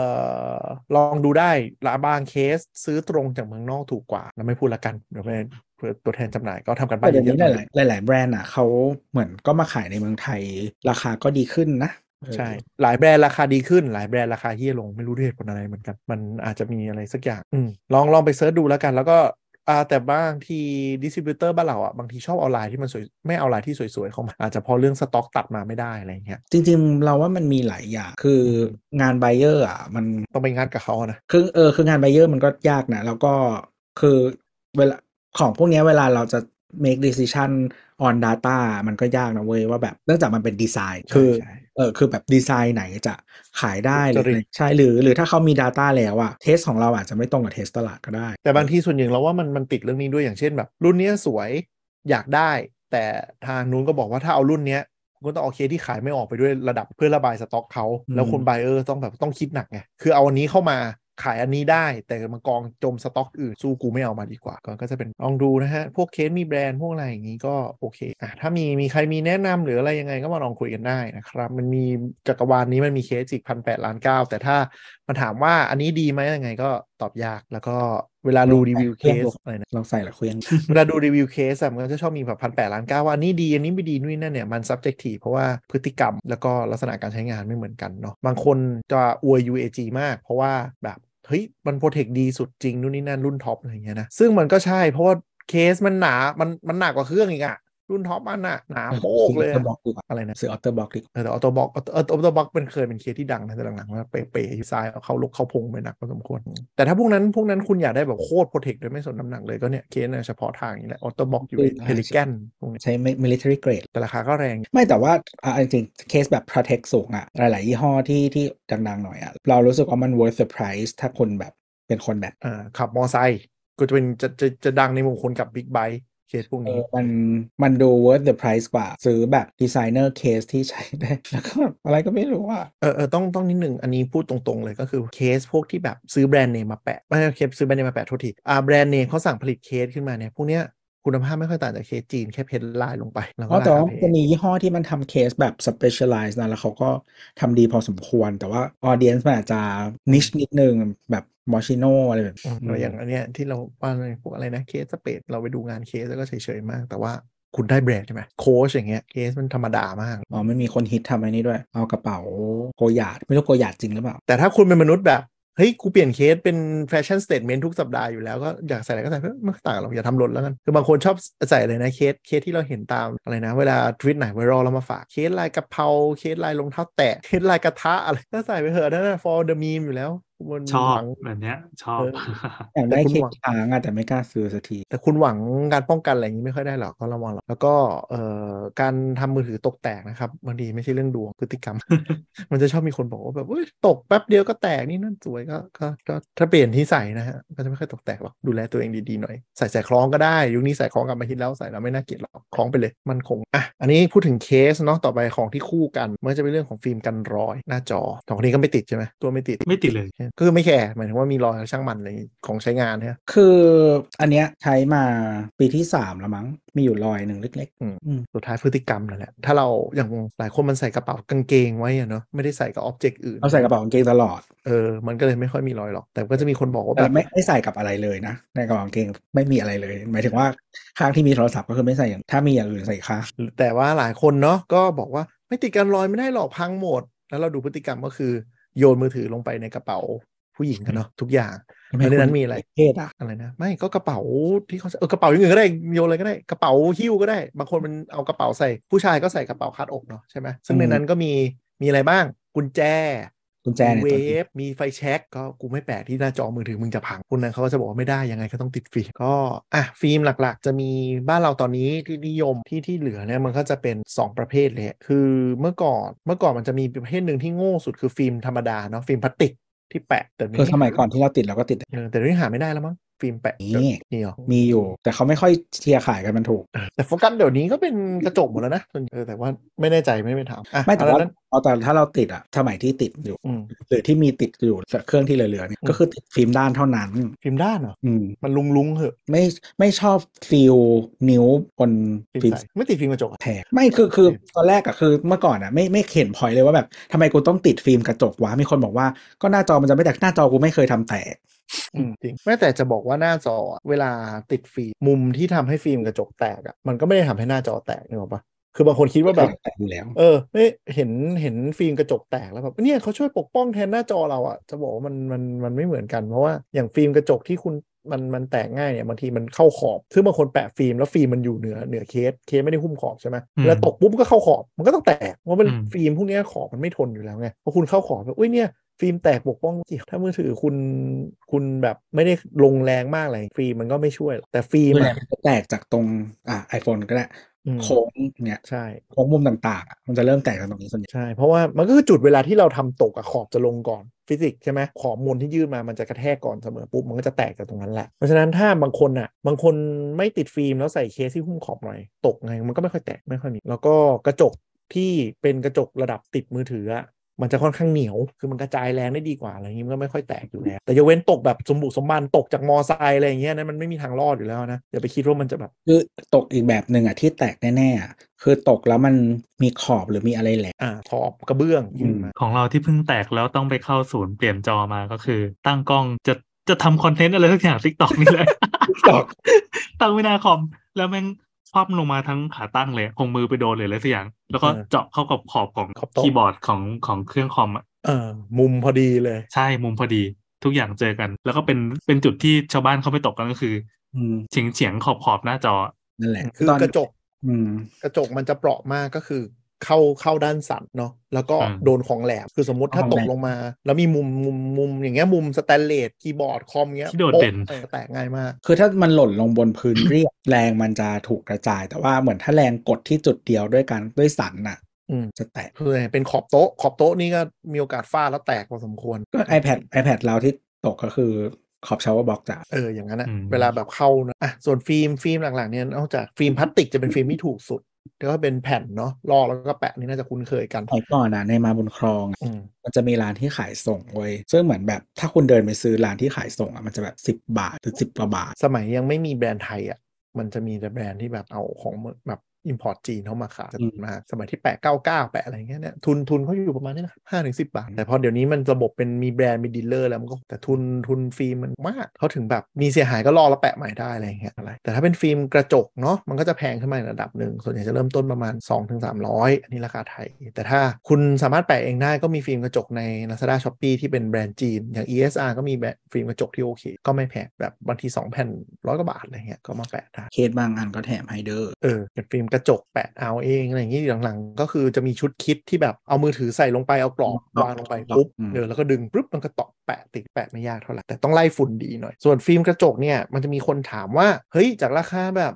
299 ยันแบบพันกว่าบาทมีอะไรต่างกันมากไหมสิ่งที่ต่างส่วนใหญ่จะเป็นความหนา คือถ้าฟิล์มกระจกราคาถูกมันจะหนาหน่อยแพงมันก็จะบางแต่หลังๆ มันไม่ค่อยต่างกันมากหรอก แต่ว่าถ้าฟิล์มถูกมากๆอะโดยเฉพาะฟิล์มจีนกระจกอะมันจะรู้สึกว่าแตะแล้วหน้าจอมันมันจมคือนิ้วเราลอยนี่หรอกเพราะว่ากระจกมันไม่ค่อยแนบลงอันนี้จากที่เคยซื้อถูกมากๆ แตะแล้วมันจะรู้สึกแบบมันไม่เหมือนมันเหมือนมันไม่เหมือนแตะจอ แต่ถ้าฟิล์มฟิล์มซื้อแพง iPad รุ่นถูกอะกับ iPad รุ่นแพงยังไงนะก็รุ่นถูกมันจอไม่ fully laminate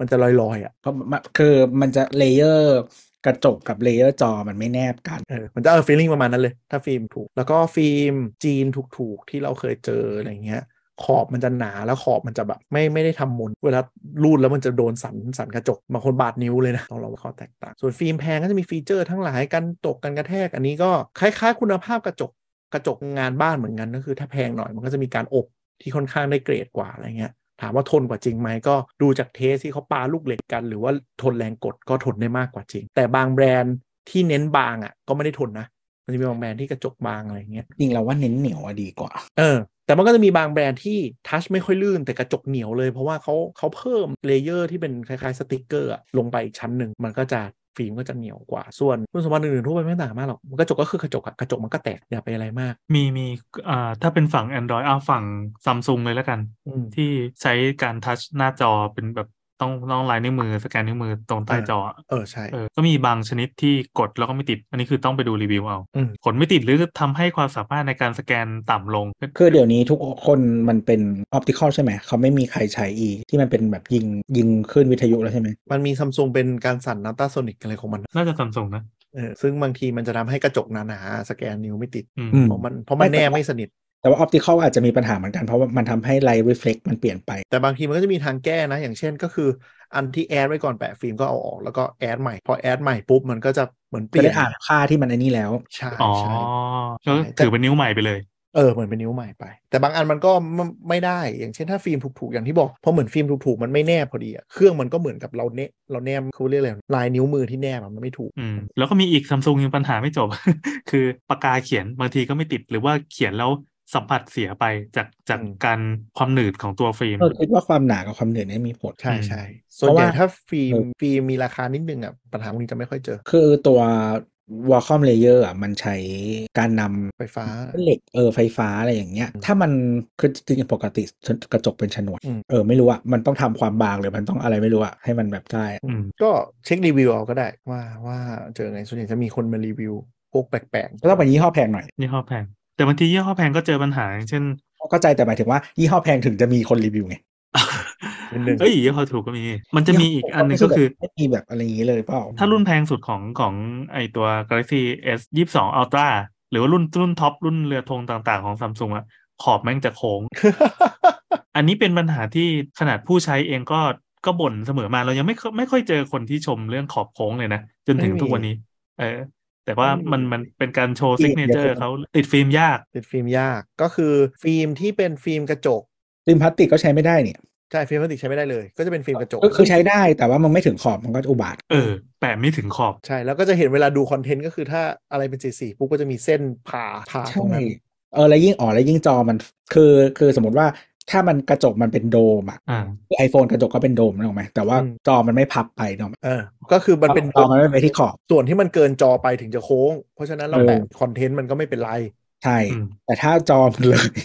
จอไปที่โค้งด้วยอะ มันก็จะอุบาทกว่าเดิม จากที่มันอุบาทอยู่แล้ว ซึ่งปัญหาก็คือฟิล์มกระจกเนี่ยเขาต้องทำขอบกาวมาอืมอืมคือพอมันเป็นขอบกาวปุ๊บเนี่ยสิ่งหนึ่งคือบางทีมันไม่กินคอนเทนต์นึกออกปะตกขอบไปนิดนึง อะไรอย่างเงี้ยมันก็มีแต่ว่ารุ่นหลังๆอะมันโค้งน้อยลงน้อยกันลงแล้วเออไม่คือถ้าโค้งมากๆอะแบบ ตั้งแต่รุ่นรุ่นแรกที่มันที่ที่แล้ว S6 S6 เอออย่างนั้นอะ โค้งจนอุบาทอะและไม่แล้วคือการทำกระจกโค้งอะ ถ้าทำกระจกให้มันจริงๆกระจกมันทำโค้งได้ เหมือนที่มันทำจอนั่นแหละ แต่มันแพงสัตว์ก็ทำเพื่อ innovation innovation for the sake of innovation is bullshit เออคือเขาบอกว่าการที่ทำจอโค้งเนี่ยทำมันทำให้เครื่องเล็กลง โดยที่ โชว์คอนเทนต์ได้เต็มเท่าเดิมมึงดูไหมขอบอะแต่เขาพยายามโค้งน้อยลงน้อยลงน้อยลงแล้วเออก็คือแต่แต่ว่าคิดแต่ส่วนตัวคิดว่ามันสวยดีแต่ว่านั่นแหละ แต่มันจะมีบางบางเครื่องเนี่ย ที่ผู้ผลิตฟิล์มเขาก็ทำใจแล้วก็ประมาณว่าอะมึงจงมีขอบดำไป ก็คือพยายามทำให้ขอบดำที่เป็นกาวอะน้อยที่สุดที่เป็นไม่ได้ไม่บังคอนเทนต์อันนั้นส่วนหนึ่ง อันที่สองคือมันมีสิ่งที่เรียกว่าอ่าฟิล์มกาว UV คือกู ไม่ต้องการขอบดำแล้วมันจอโค้งกูไม่รู้ทำไงที่ทำก็คือ เอา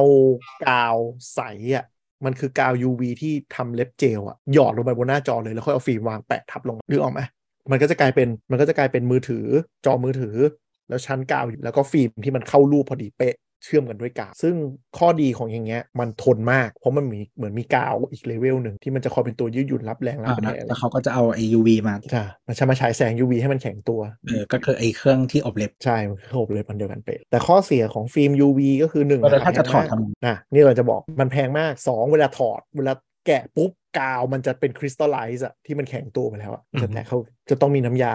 ขัดออก ซึ่งมันจะกิน oleophobic coating ที่มาจากโรงงานที่กันรอยนิ้วมือทำให้ touch ลื่นอะไปเกลี้ยงโหก็จะกลายเป็นว่าถ้าใช้จอปืนหลังจากนั้นปุ๊บจะกลายเป็นกระจกแบบที่มันฝืดเลยโหแต่ว่าหลายคนเขาก็ แปะจนลืมอะคือคือฟิล์ม UV มันแปะลืมได้เองเพราะมันค่อนข้างทนอืมบางทีแบบอันที่คิดว่าตกแล้วไม่รอดอะดันรอดไม่แต่ว่าทำจริงๆสมัยเราติดเครื่องหนึ่งคือถ้าเครื่องเราที่เราใช้ปีเดียว เราเปลี่ยนฟิล์มไม่เคยเกิดแต่เราใช้ฟิล์มที่แบบมีราคาหน่อยเราไม่เคยเปลี่ยนฟิล์มเลยนะดีกว่าไม่กูใช้ฟิล์มถูกใช้ใช้ฟิล์มถูกแล้วแตกเปลี่ยนเอาสามรอบยังคุ้มกว่า ไม่กูไม่แตกไง เออแต่ฟิล์มถูกอะมันบางทีมันจะกันรอยได้น้อยกว่าด้วยนะต้องยอมครับ ก็คุณก็คือคือเอาจริงๆนะถ้าเป็นคนถนอมเครื่องอะไม่ต้องเสียตังค์เหี้ยมันเหมือนซื้อประกันไง ไม่บางคนอย่างไลฟ์สไตล์อย่างนี้ไม่ได้เอากระเป๋าใส่กางเกงใส่ในกระเป๋าถืออย่างเงี้ยแนะนำว่าติดฟิล์มเถอะเพราะว่าเอออย่างเราอะไม่ใช้มือถือติดฟิล์มไม่ได้เพราะว่าบ้านเราอยู่กับวัสดุก่อสร้าง ซึ่งอีฝุ่นฝุ่นทรายพวกเนี้ยโอ้โห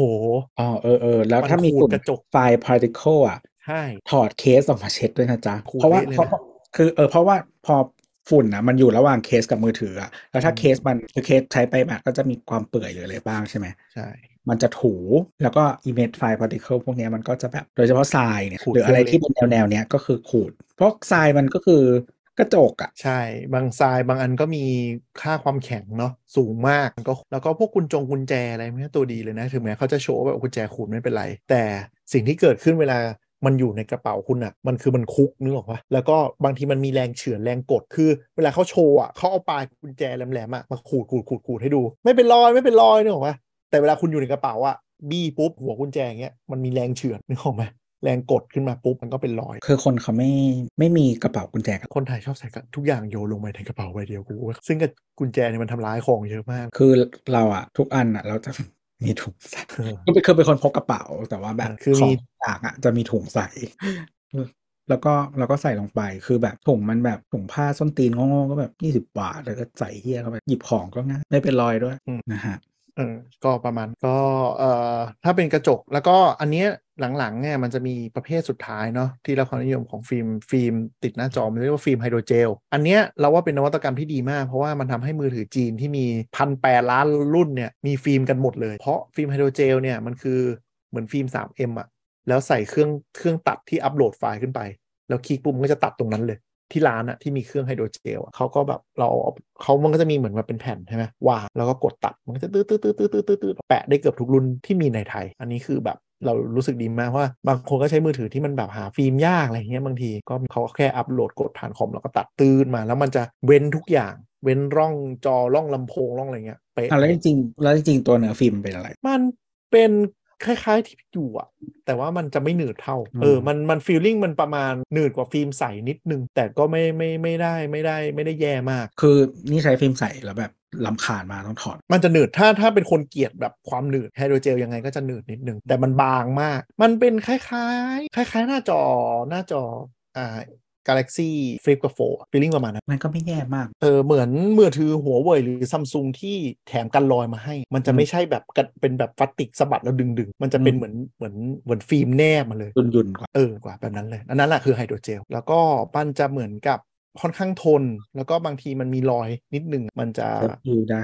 นิดหนึ่งแล้วก็ค่อนข้างการกระแทกคือ save save กระแทกหน้าจอได้ดีขึ้น เพราะมันเป็นฟิล์มยืดหยุ่น มัน absorb แรงมันกระจายแรงดีกว่า อันนี้เป็นตัวเรื่องหนึ่งที่เวลาร้านหลายร้านเนี่ยเขาก็จะอยากขายตัวนี้เหตุผลก็คือเขาไม่ต้องสต็อกเวลาไปที่ร้านติดกันรอยก็จะแบบ hydrogel ไหมดีนะดีกว่าทุกอย่างนี่นั่นคือ กูสต็อกแค่แค่ม้วนฟิล์มเลยบอกว่ากูไม่ต้องมานั่งแบบอ๋อถึงว่าเขาเลยเชียร์กันใช่เขาจะเชียร์กันเพราะว่าเขาสต็อกม้วนฟิล์มม้วนฟิล์มใช่ไหมเข้าคอมกดปริ้นจบเขาสบายเรื่องสต็อกไม่ต้องมานั่งแบกไอตัวกล่องอีกมหาศาลนู่นนี่นั่นอะไรอย่างเงี้ยอืมแต่มันก็มันก็ มันก็มันก็ work อะแหละโดยเฉพาะคนที่แบบไม่ได้ต้องแบบกระจกรุ่นดีมากๆ แล้วก็เปลี่ยนเปลี่ยนได้เรื่อยๆ ครับ กำลังอันสุดท้ายก็เป็นฟิล์มกันเสือกเราเราเกลียดมากเลยอะคือ แบบยุคหนึ่งมันจะเรียกว่าฟิล์มกันคนมองฟิล์ม privacy privacy protect เนี้ยแล้วอยู่ๆวลีที่ฮิตขึ้นมาแล้วนานตู้มือถือก็ปิดใช้กันหมดก็คือฟิล์มกันเสือก ซึ่งมันเป็นวลีที่ได้รับความนิยมสูงมากแล้วทุกคนก็เลยแบบก็มันไปเก็พูตดง่ายแล้วมันก็สั้นอะ ใช่แล้วก็แบบพี่มันเรียกอะไรอ๋อขอฟิล์มกันเสือกอะไรเงี้ยมันกลายเป็นคำสามัญที่มันไม่ใช่คำหยาบไปแล้ว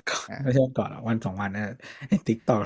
ก็เป็นฟิล์มที่ที่มันจะทำให้เวลามุมมองไม่ได้เป็นด้านตรง มันก็จะมืดลงเพื่อให้คนอื่นมองข้างๆ ไม่เห็นในมุมที่ไม่ใช่มุมตรงคือฝรั่งมันไม่มีคำนี้เว้ยกันเสือกอะมันไม่มีคำว่าเสือกอ้าวเหรอเออมันจะเป็นสำนวนเนาะมันจะเป็นคำยาวกว่านี้ มันจะไม่มีคำที่แบบเสือกไม่มี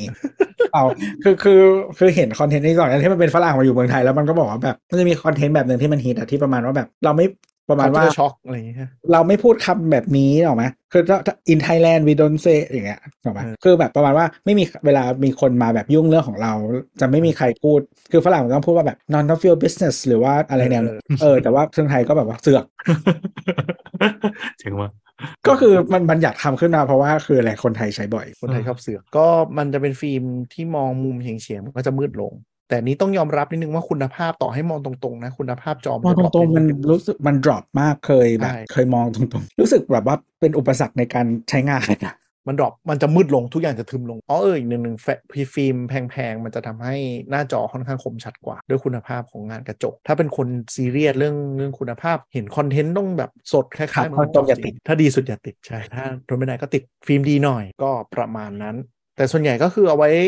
ฟิล์มกันรอยมือถือเนี่ยอย่าอย่าไปคิดว่าเรื่องว่าจะช่วยเรื่องตกแตกให้ช่วยเรื่องการรอยดีกว่า แล้วก็ชอบฟีลลิ่งการทัชแบบเพราะตกแตกไม่ได้ช่วยเท่าไหร่หรอก แล้วก็ถ้าเป็นคนมนุษย์ทำตกแตกบ่อยๆเออมนุษย์ทำตกบ่อยๆอะฟิล์มมันจะแตกบ่อยด้วย เพราะว่าฟิล์มมันมันเป็นของข้างนอกอะนึกออกไหมใช่มันจะแตกจริงๆแล้วว่ามันแตกง่ายกว่าจอเยอะพอสมควรแล้วมันก็ใช่เวลาแตกแล้วอะจริง ๆคุณควรต้องเปลี่ยนเลย เพราะว่ากระจกอะมันจะบาดอืมกระจกมันจะบาดได้ถ้ามันแตกคือบางทีมันยังโฮเป็นพีซอยู่เพราะกาวใช่ไหมแต่ว่ามันก็จะมีเศษ หรืออะไรอย่างเงี้ยเออไม่ค่อยเออมันดูอันตรายอะอะลองดูก็เป็น 2 อย่างนะฮะที่ว่า น่าจะเป็นอ c เซสซอรีที่ทุกคนถามกันว่ามันต่างอะไรกันยังไงรุ่นนี้รุ่นนั้นดีไหมก็แนะนำว่าไม่ค่อยต่างกันอะด้วยถ้า price range เท่ากันมันไม่ค่อยต่างกันหรอกแบรนด์ตลาดอย่างไปร้านตู้ไทยมันก็จะมีอยู่แค่สองสามถ้าจะดูรีวิวละเอียดก็แนะนำจะคือคือเราเป็นคนแล้วไม่เราไม่ค่อยชอบรีวิวใน group group สมาร์ทโฟนบ้านเรานิดนึงคือมันจะชอบอวยแบบอวยไร้สาระดีมากเลย touch ลื่นนู่นนี่นั่นเลยแบบมึงไม่ได้เทียบแบบ stat อะเข้าใจความหมายปะคืออบ้านเรามันไม่มีเว็บที่มันแบบรีวิวอะไรก็ตามอะนะ แบบมี merits อะแบบเออหมายถึงว่ามีหลักเกณฑ์ชัดเจน นู่นนี่นั่น แบบว่าทำไมถึงให้คะแนนแบบนี้ด้วยอะไรอะไรอย่างเงี้ย เออ มันมันไม่มีอะก็คำว่ารีวิวของเราไม่ใช่รีวิวไง เออ มันคือแบบก็คืออวยอะกองอวย บางทีมันก็ไม่ได้อวยนะ แต่มันเหมือนแบบมาเล่าแบบ อิโมชันให้กูฟังอะกูไม่อยากรู้เออแบบtouch ลื่นมากเลยใช้แล้วโอ้โห feeling ดีมันมันนี่เลย แต่มันก็จะมีรีวิวอย่างบ้านเราที่คุณภาพหน่อย แต่เขาขายด้วยก็คือ425 ดีกรีถ้าไปลองดูรีวิวเวลาเปรียบเทียบฟิล์มมันก็จะมีความวิทยาศาสตร์นิดนึงแต่ in the end ก็คือเขาจะขายของพรีเมียมเป็นหลักซึ่งก็พูดยาก หมายถึงว่าพูดยากหมายถึงว่าเขาไม่ได้เทียบของถูกมากที่มันไม่ได้ต่างนึงออกปะมันก็จะกลายเป็นว่าแบบในหมู่แบรนด์พรีเมียมอย่างเงี้ยตัวไหนแบบหยดน้ำแล้วลื่นสุด หรือว่าเอาฝอยขัดหม้อมาขัด 30 วิแล้วเกิดรอยประมาณไหนอะไรเงี้ยมันก็เห็นชัดนึกออกไหมแต่มันก็จะเป็นแบรนด์พรีเมียมแต่ละแบรนด์ไปลองไปดูได้ ก็เป็นเว็บที่ล่าสุดเขาไปเปิด shop ที่เซ็นทรัลเวิลด์แล้วมั้ง425ดีกรีอืมนะฮะก็ไปลองดูได้ก็จะเป็นรีวิวค่อนข้างคุณภาพนิดนึง แต่รีวิวที่เขาแบบปาลูกเหล็กกับโยนมือถือข้ามตึกอะเราว่ามันตัดสินตัดสินยากมาก เพราะว่า การโยนข้ามตึกเราไม่รู้ว่ามือถือมันลงในมุมไหนยังไง แล้วจะบอกว่าเคสนี้ดีไม่ดีนิดนึง มันไม่ได้เป็น lab test ขนาดแต่ก็เห็นภาพได้ว่าว่าเป็นก็ประมาณนั้นมั้งสำหรับเคสกระจกนะ คุยที่ยืนยาวมีอะไรเพิ่มเพิ่มอีกไหมสองคนนี้ไม่ได้ใช้ ไม่ได้ใช้ ตอนที่แบบไม่ได้เอามาคุยกันนานเพราะอย่างนี้แหละ input สองคนคือแบบกูไม่รู้จะพูดอะไรเพราะกูเป็นเราคนเดียวติดก็ได้สบายดีจอก็ดี แต่เราเป็นคนโรคจิตอย่างหนึ่งคือเวลาเราซื้อเคสหรืออะไร เราจะพยายามทำให้มันครบเซตอะแบบอยากได้แบรนด์เดียวกันทั้ง AirPods ทั้ง iPhone แล้วก็จะชีวิตลำบากมากในการหาที่มันเป็นคอลเลกชันเดียวกัน คือติดแล้วอะ คือคือเคสอะถ้าเคสที่เราใช้ทั้งหมดอะเราก็จะพยายามเลือกที่มันไม่มีอะไรเลย เอออืมจะได้เรียบเรียงเออเรียบที่สุดหรือว่าแบบใสไปเลยหรืออะไรเงี้ยหรือถ้าเป็นสีจะเลือกสีให้ตรงกับเครื่องเออแบบเหมือนแบบอ้าวแล้วกูจะซื้อมือถือสีเขียวมาทำเฮียอะไรแล้วกูต้องใส่เคสทึบเนาะหรือว่าแบบหรือใส่เคสสีอื่นอะไรเงี้ยแล้วกูจะซื้อมือถือสีเขียวทำไมอะไรอย่างแล้วนี่ก็คือ คือเหตุผลหนึ่งที่แบบ stick กับมือถือสีดำตลอด เพราะว่าเดี๋ยวกูรู้กูซื้อเคสมาใส่ เออ แล้วเราก็เออไม่ได้ชอบให้มันมีลายก็อะไร แล้วก็ประมาณนั้นอ๋อแต่ว่าเคส AirPods สดใสมากคาร์บอนไฟเบอร์เออแต่ AirPods หลายคนอะบางคนที่ไม่ไม่ใส่เคสมือถือก็ชอบแต่ง AirPods นะ เพราะมันมีความรู้สึกเป็น เป็นอ c เซสซอรีบางอย่างกระจุกเหมือนเคส AirPods เรารู้สึกว่าด้วยไซส์อะมันแบบครีเอทีฟอะไรได้ลูกเล่นกว่าอืมก็คือมือถือมันเป็นสแลปอันใหญ่ๆ จะใส่เกียร์อะไรลงไปให้มันส้นตีนในในการถือมากกว่านี้หรือเนกอะไหมแบบคือถ้าไปยิ่งกว่านี้ก็คือแบบอีเคสกระทะเคสมีดอะไรอะแล้วมันแบบมีปัญหากับการใช้ชีวิตเนี่ยหรอปะอืมอืมอืแต่มคือเคส AirPods อะคือ AirPods มันไม่ใหญ่ใช่ไหมพอใส่แล้วมันก็แบบเป็นลูกเป็นเที่ยอะไรก็ได้อะมันก็ได้อยู่อะบางคนเขาใส่เพื่อมีมเพื่อกิมมิกอะไรอย่างเงี้ยเออก็นั่นแหละ แต่ไอ้เคสประหลาดประหลาดๆเนี่ยตัวตัวหายเลยนะ เพราะว่ามันใหญ่เกินแล้วใส่กระเป๋าไม่ได้ก็ต้องไปแหมะนู่นแหมะนี่แล้วไม่ใส่ใส่ของมันก็หายอ๋อแล้วก็ไอ iPad อะเมื่อเมื่อก่อนใช้มากี่อันก็ไม่เคยใส่เคสเออจนไม่ใส่จนเล่น ROV นั่นแหละก็เลยใส่เคสเพราะหล่นแตก ไม่ใช่ไม่ใช่เพราะเพราะว่าที่เคยเล่าว่าแบบ ขี้มือมันจะติดลำโพง อ๋อ เออนึกออกนึกออกอืมก็เลยต้องใส่เคส แล้วก็อีกอันหนึ่งที่ไม่เคยใส่เคสเลย แล้วก็คนในกลุ่มมันชอบถามกันจนกูแบบมึงเป็นอะไรก็คือแม็กแม็กแม็กเราก็ไม่ใส่นะ ตอนเรามีแม็กเราใส่ซองกระเป๋าผ้าธรรมดา คือใส่เคสต้องติดฟิล์มหน้าจอดีไหมมึงมึงเอาจอไปทำนี่อะไร อยู่บ้านแบบไหน คนเขาเอาปากกาไปขูดจอแบบด้วยความเคยชินอะเอาเอา ตูดปากกาไปจิ้มจอแล้วไม่เป็นรอเคยยเคยไปทำคือที่ทำงานแล้วเรา BYOD ใช่ปะแล้วแบบเหมือนเหมือนแบบคุยงานกับคนอื่นอะไรเงี้ยมีคนแบบใช้เซอร์เฟซอะไรเงี้ยแล้วเอามือจิ้มนิ้วเอานิ้วจิ้มจออะเออต้องตีมือห้ามจิ้มจอกูจิ้มก็ไม่ไปไหน ใช่ แต่เออไอคนที่เขาติดฟิล์มเพราะว่านี่แหละนิสัยชอบชอบจิ้มจอ ใครเอานิ้วจิ้มจอตีมือให้หมดนึกสภาพออกเลยประชุมงานกับตัวแล้วอันนี้ตีออกจะบอกว่านิสัยนี้เราก็เพิ่งมา ลืมตัวนะ เมื่อก่อนไม่เคยเป็นเลยจิ้มจอเหรอใช่ใช้ touch device เยอะใช่ไหมใช่ใช่อืมดังนั้นไม่แปลกใจเลยคือเราก็จะไม่ดุเด็กเพราะเด็กมันมันมันปรับตัวลำบากอ้าวมันมีสิ่งที่ touch ไม่ได้ด้วยเหรอวะในโลกนี้เออไม่แล้วยิ่งยิ่งยิ่งแม็กยิ่งอะไรไอคอนมันเริ่มบิดไปเบอร์ iOS มากขึ้นเรื่อยๆ เป็น block block block block อะมันน่าจิ้มจะตายนี่หว่าแบบใช่ขอหน่อยเถอะเออแต่เคยเคยมีคนมี argument ว่าหมายถึงว่า คือเดี๋ยวเนี้ยความฮิตของ touch screen บนคอมพิวเตอร์อะ มันก็ลดดีกรีลงประมาณเนาะยังไงนะแต่ช่วงหนึ่งที่หมายถึงว่าไม่ใช่ทุกแบรนด์ที่จะคือมันมีช่วงหนึ่งที่ทุกคนแบบททำ touch ำเออเดี๋ยวนี้มันก็ลดลงแบบแต่คือแบบเป็น optional เป็นอะไรต่างๆ มากขึ้นอะไรอย่างเงี้ยเออแต่มีคนเขาเมคคอมเมนต์ว่าจริง ๆ แล้วมันยังสะดวกอยู่ในแง่ของ navigation ไม่ใช่เพื่อแบบเขาเรียกว่าอะไรอะทำไม่ได้แบบมักไม่ได้กดลากเซลล์ Excel บนหน้าจออะอ่าอ่าอ่าแต่ว่าจิ้มแต่ว่าแบบแท็บจิ้ม navigate เปิดแอเออปอะไรอย่างเงี้ยอะไรอย่างเงี้ยแต่ซึ่ง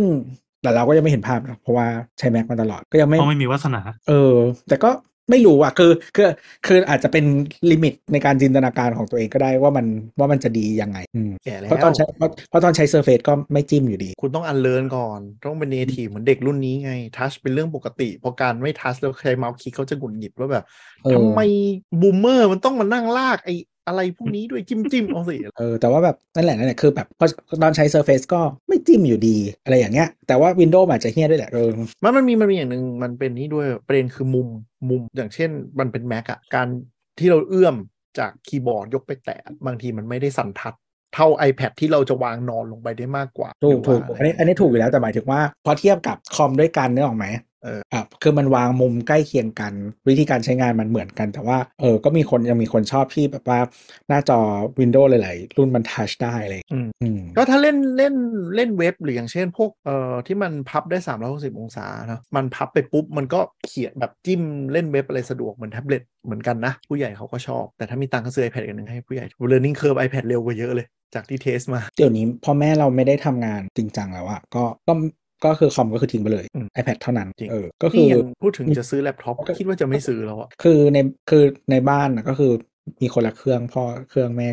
แล้วก็มือถือต่างหากนะทุกคนมี iPad ตรงนี่ก็คิดอยู่ว่าเดี๋ยวถ้าไอตัวโน้ตบุ๊กที่เอาไว้ใช้ทำงานตอนเนี้ยตั้งจนฝุ่นจับ ถ้าพังก็เดี๋ยวอาจจะซื้อเป็นพวก mini PC หรือประกอบคอมเล็กๆมาใช้ทำงาน เพราะมันสเปคมัน long last กว่าแล็ปท็อปด้วยไม่รู้ตอนนี้ยังไม่สามารถ ไม่ใช้คอมได้เป็นคนแก่ไม่ไม่ไม่ก็คอมนี่แหละ แต่ว่าคอมตั้งโต๊ะแล้วแล็ปท็อปก็ไม่ใช้แล้วที่เหลือใช้ iPad เอาไม่ได้ คือไปอยู่บนรถอะถ้ามีงานอะหยิบคอมขึ้นมาเปิดเออเข้าใจไม่ไม่มีการหยิบ iPad หรือมือถือทั้งสิ้นหยิบคอมขึ้นมาเปิดเท่านั้น ไม่แต่งานงานที่บ้านเรามันมันไม่ใช่งานที่ต้องแบบ run project ข้างนอกไงมันเป็นงานที่ไฟเดย์ by เดย์อะไรเงี้ยมันก็คืออย่างเดียวที่ทำในมือถือได้ก็แบบตอบแชทหรืออะไรอย่างเงี้ย ได้อยู่แต่ว่าถ้ามีคอมก็จะไม่ตอบในมือถือนะก็จะหันไปหาคอมแล้วพิมพ์ จริง ถ้าพิมพ์เมาส์มอยคอมเร็วกว่าเยอะ ไม่พิมพ์กับลูกค้าหรือใดๆก็ตามอะก็คือแบบคือกูพิมพ์เร็วกว่าในคอมด้วยแต่ว่าโดนเรียกเราโดนโดนเรียกว่าไอ้แก่ได้แล้วสินะเออใช่ใช่ได้ได้คือแบบคือคือเด็กๆ หรือว่าเออนั่นแหละเขาใช้มือถือเร็วกว่าเออแต่เราไม่ได้ แต่คนพิมพ์มือถือเร็วกว่ามัน คือด้วยยังไงวะ ตามหลักสรีระยังไงคีย์บอร์ดก็ต้องเร็วกว่าไม่ไม่คือจริงเด็กๆเดี๋ยวนี้เขาไม่ได้ก็ไม่ได้เรียนคีย์บอร์ดอยู่แล้วอะเขาไม่แต่จำนวนนิ้วหรืออะไรยังไง ไม่ใช่คือจบอ่าเป็นยูเซ e ส่วนตัวของแต่ละคนอะถ้าเขาถนัดกับการใช้ touch device อะแล้วเขาไม่ได้เรียนพิมพ์สัมผัสอะมันไม่มีทางที่เขาจะพิมพ์ด้วยคอมได้เร็วกว่าอยู่แล้ว แต่ที่คนบอกว่าพิมพ์มือถือเร็วไง มาเทียบกับคอมมันก็ไม่ได้แบบไม่ได้ใกล้เลยอันนั้นคือคุณคนละคนไงถ้าคุณคนคนเดียวกันแล้วคุณเรียนแต่สิ่งนี้อะ ในตัวของเขาเองอะมันไม่มีทางพิมพ์ด้วยคอมได้เร็วกว่า แต่ถ้าโอ้โหแต่ถ้าทำงานด้วยการแบบต้องมานั่งส่งอีเมล หรือว่าตอบลูกค้าไงคอมก็เลยก็อ๋อแต่ไม่เป็นไรเขาตอบไลน์กันยุคนี้ลืมไปเออเขาใช้รายการประเทศส้นตีนเนี่ยแบบพิมพ์อีเมลพิมพ์ได้อ๋อใช้อีเมลยังไม่เป็นเลยตอบพิมพ์แชทคือปวดหัวมากกับการไม่มีจริงแล้วก็ส่งสติกเกอร์เอาเป็นการตอบรับ แล้วสุดท้ายพอการส่งสติกเกอร์ไปตอบรับก็คือกูก็ search ไม่ได้ว่ามึงตอบหรือยังหรือ accept หรือยังไงหรือกูงง แล้วตอนเนี้ยใช้แบบคือเปลี่ยนระบบหลังบ้านที่ที่ที่บริษัทให้มันเป็นเป็นระบบแบบรวมใช่ไหมแล้วก็คือความส้นตีนของ API ไลน์ก็คือมันอ่านย้อนไม่ได้ แล้วมันก็คือถ้าเราต่อ API แล้วมันจะย้อนกลับไปอ่านในไลน์เองก็ไม่ได้หรอมันดึงไปเลยเหรอคือไลน์มันต้องเลือกว่าคุณจะออก ผ่าน API หรือคุณจะออกผ่านระบบมัน พูดจริงพูดเล่น คือหพูดมายจริถึงงว่าถ้าเลือกออกอ่าน PI ปุ๊บ Textbox จะไม่โผล่ในแชท panel มาตรฐานเนาะจะเข้าไม่ได้ ไม่โผล่เลยคือดึงออกไปทาง API เลยอย่างเงี้ยหรอคือมันจะเป็นหน้าที่บอกว่าอ่านไม่ได้อะอะไรกันวะเนี่ยเป็นอย่างนี้มาตลอดเป็นอย่างนี้มาตลอดไม่ไม่ได้เพิ่งเป็นเป็นอย่างนี้มาตลอดเอ้ยตลอดกาลนานที่มี Line Official Account และมี API ขึ้นมา แต่นี่เพิ่งรู้ไงเออโอ้อะเป็นอย่างนี้มาตลอดก็คืออะคือเมื่อก่อนก็คือทำงานที่ที่ขายระบบเนี้ยนะนะแต่ว่าไม่ได้ เราเราไม่ได้ใช้ระบบอันนั้นกับกับบริษัทตัวเองก็ใช่เป็นอย่างนี้มาตลอดแล้วลูกค้าจะคือตอนลูกค้ามาใช้ใหม่ๆอะคือลูกค้าส่วนใหญ่เป็นคอร์เปอเรทใหญ่ใช่ไหมคือเขาต้องการที่ที่มันรวมศูนย์กันเพราะว่าระบบ คนที่คนที่ต่อเป็นแอดมินหรือเป็น call center หรืออะไรก็ตามอะมันจะทำงานง่ายขึ้นเยอะใช่ไหมการที่แชททุกที่มันมาที่เดียวกันอะอ่าถูกถูกเป็น dashboard รวม ใช่แล้วลูกค้าก็จะงงมากแบบกับไลน์ว่าโอเคต่อต่อได้แล้วนะ แล้วแบบคือเหมือนตอนนั้น system ที่เราขายอะมันไม่มีแอปมือถือเนาะเพราะมัน design to แบบ big corporate เพราะฉะนั้นคนที่จะมาทำงานมันก็คือเป็นเป็นเว full ลา time นั่งหน้าคอมใช่เขานั่งหน้าคอมอยู่แล้ว แต่ตอนหลังๆอะ ก็เหมือนลูกค้าเองอะ มันก็ evolve มากขึ้นใช่ไหมทุกคนก็จะเออแบบเหมือนบางที agent เขาไม่ได้เข้ามาที่ออฟฟิศอะเออแล้วมันจะตอบให้ไม่ให้สได้แตนบายอยู่บ้านอยู่ข้างนอกเพื่อจะได้ access ตอบได้เลย ใช่ใช่แล้วถ้าถ้าคุณเป็นสมมติคุณใช้แบบ Facebook Messenger ตอบอะอ่าคือคุณก็กลับไปใช้แอป Facebook Messenger ก็ได้เป็นแบบ alternative ถูกไหมเออเออหมายถึงว่าอ่าช่วงแบบ เคสด่วนไม่จำเป็นต้องรีบใช่ตอบ แต่ว่าให้รีบ access เข้ามาปิดเคสก่อน ใช่ ประมาณนั้นแต่ว่าไลน์คือไม่ได้พอไปแล้วคือไปเลย อ่า ถ้าจะถ้าจะกลับไปก็คือต้องปิดระบบอันเนี้ย ปิด API อะให้มันวิ่งกลับเลือกได้อย่างใดอย่างหนึ่งเท่านั้น แล้วก็ดึง history ไม่ได้เนาะ history ไม่ได้นะอีกเรื่องหนึใช่แล้วก็คือเหมือนตอนเนี้ยระบบที่เราใช้อะมันมีปัญหาอะไรไม่รู้กับไลน์ก็คือแบบบน mobile app อะมันไม่ขึ้น คือ system เนี้ยมีมีมี mobile app แล้วก็มีมีเว็บเอ่อ interface ใช่ไหมใช้ได้บน web interface เท่านั้นอะไรอย่างเงี้ยก็ก็เลยต้องแบบเปิดเว็บตลอดเวลาเพื่อเข้าไปตอบอะไรอย่างเงี้ยแล้วก็ดึงคือลูกค้าแบบลูกค้าเก่าที่ทักมา แล้วก็จะต้องขอโทษแล้วก็พูดว่าเออแบบอ่านของเก่าไม่ได้อะช่วยบอกช่วยหน่อยว่ามึงมีเรื่องอะไรช่วยเล่าเหตุการณ์อีกรอบได้ไหมอะไรอย่างเงี้ยอะไรอย่างเงี้ยซึ่งก็เออก็เข้าใจมันแบบเฮียแต่ก็เออทำอะไรไม่ได้จริงๆอะไรอย่างเงี้ยก็แบบโอ้แล้วแล้วมันจะมีอีกอันหนึ่งไม่รู้เดี๋ยวนี้เป็นหรือเปล่านะ ไม่รู้เดี๋ยวนี้ยังเป็นหรือเปล่ายังไม่ได้ลองเทสก็คือเมื่อก่อนอะเวลาที่ต่อ API อะแล้วแบบเขาเรียกว่าอะไร end consumer ของลูกค้าก็จะด่าเว้ยเพราะว่าวันที่ข้อความส่งไปมันจะ read ทันทีอ๋ออืมคือ API ดึงไปแล้วปุ๊บขึ้นรีดเลยโดยใช่ที่กูยังไม่ได้อ่านถูก แล้วลูกค้าก็จะแบบทำไมอ่านแล้วมันไม่ตอบสักทีวะใช่ได้เราว่าน่าจะยังเป็นอยู่นะ เพราะว่ามีหลายร้านที่คุยด้วยแล้วเราก็หงุดหงิดเหมือนกันเงียบแบบเนี่ยเออ แล้วก็แบบคือไอ system ที่เราใช้อะมันเป็นของอินเดียอืมก็อินเดียผ่านแล้วแหละนะ support คนอินเดียล้วนก็คือแบบเวลาพูดอะไรไปแล้วเขาก็จะบอกว่าต่อ WhatsApp เนี่ยนะก็บอก ไม่เลิกเลิกพูดคำว่า WhatsApp ประเทศนี้ไม่ใช้เลิกพูด ไม่ไม่ใช่ WhatsApp เลิกเลิกเลิกประเทศนี้ไม่ใช่ WhatsApp มึงเลิกพูดนะเออแต่ทูมเมืองนอกคือซิงวอทแอปได้เลยใช่ของเราแต่ว่าซิงค์เท่าที่ฟังมานะ คือ API WhatsApp ก็มีความเฮี้ยเหมือนกัน คือมันไม่ได้ดีไซน์มาเป็นคอมเมอร์เชียลไง ทั้ง WhatsApp ทั้งไลน์อะใช่ไหมเออแต่ WhatsApp เขาแยกแยกอะเราก็แบบ process แบบ process apply business อะยากมากเออเออก็ แต่ว่าเราไม่ได้เราไม่ได้ทำหรอกเราทำแต่ Apple Chat Apple Chat อืมเย่มีด้วยเหรอวะมีมีมีที่เข้าไงเข้า iMessage ใช่จ้ะเออแล้วมันก็จะเป็นหน้าของมันอะที่แบบสวยงามเรายังทำทำยังทำไม่เสร็จตีตีกับ support Apple Apple คงงงเฮ้ย คนไทยมีคนใช้ด้วยเว้ยอะก็เลยทำทำเป็น vanity เฉยๆทุกคนใช้ไลน์บริษัทอะจบตอนไปก่อนเดี๋ยวปิดตอนครับ ก็ถ้าใครมีอะไรพูดกันหรือว่าอยากให้คุยกันเรื่องอะไรมีอะไรแนะนำก็แนะนำมาได้นะครับ ในช่องทาง Twitter ของเรา t e c h j o c k t a l k นะครับ หรือว่าแสามโคกเรดิโอครับก็อย่าลืมติดตามรายการเราแล้วก็รายการอื่นๆไว้ด้วยนะครับ วันนี้เราทีเจขอลาไปก่อน สวัสดีครับ เย่เย่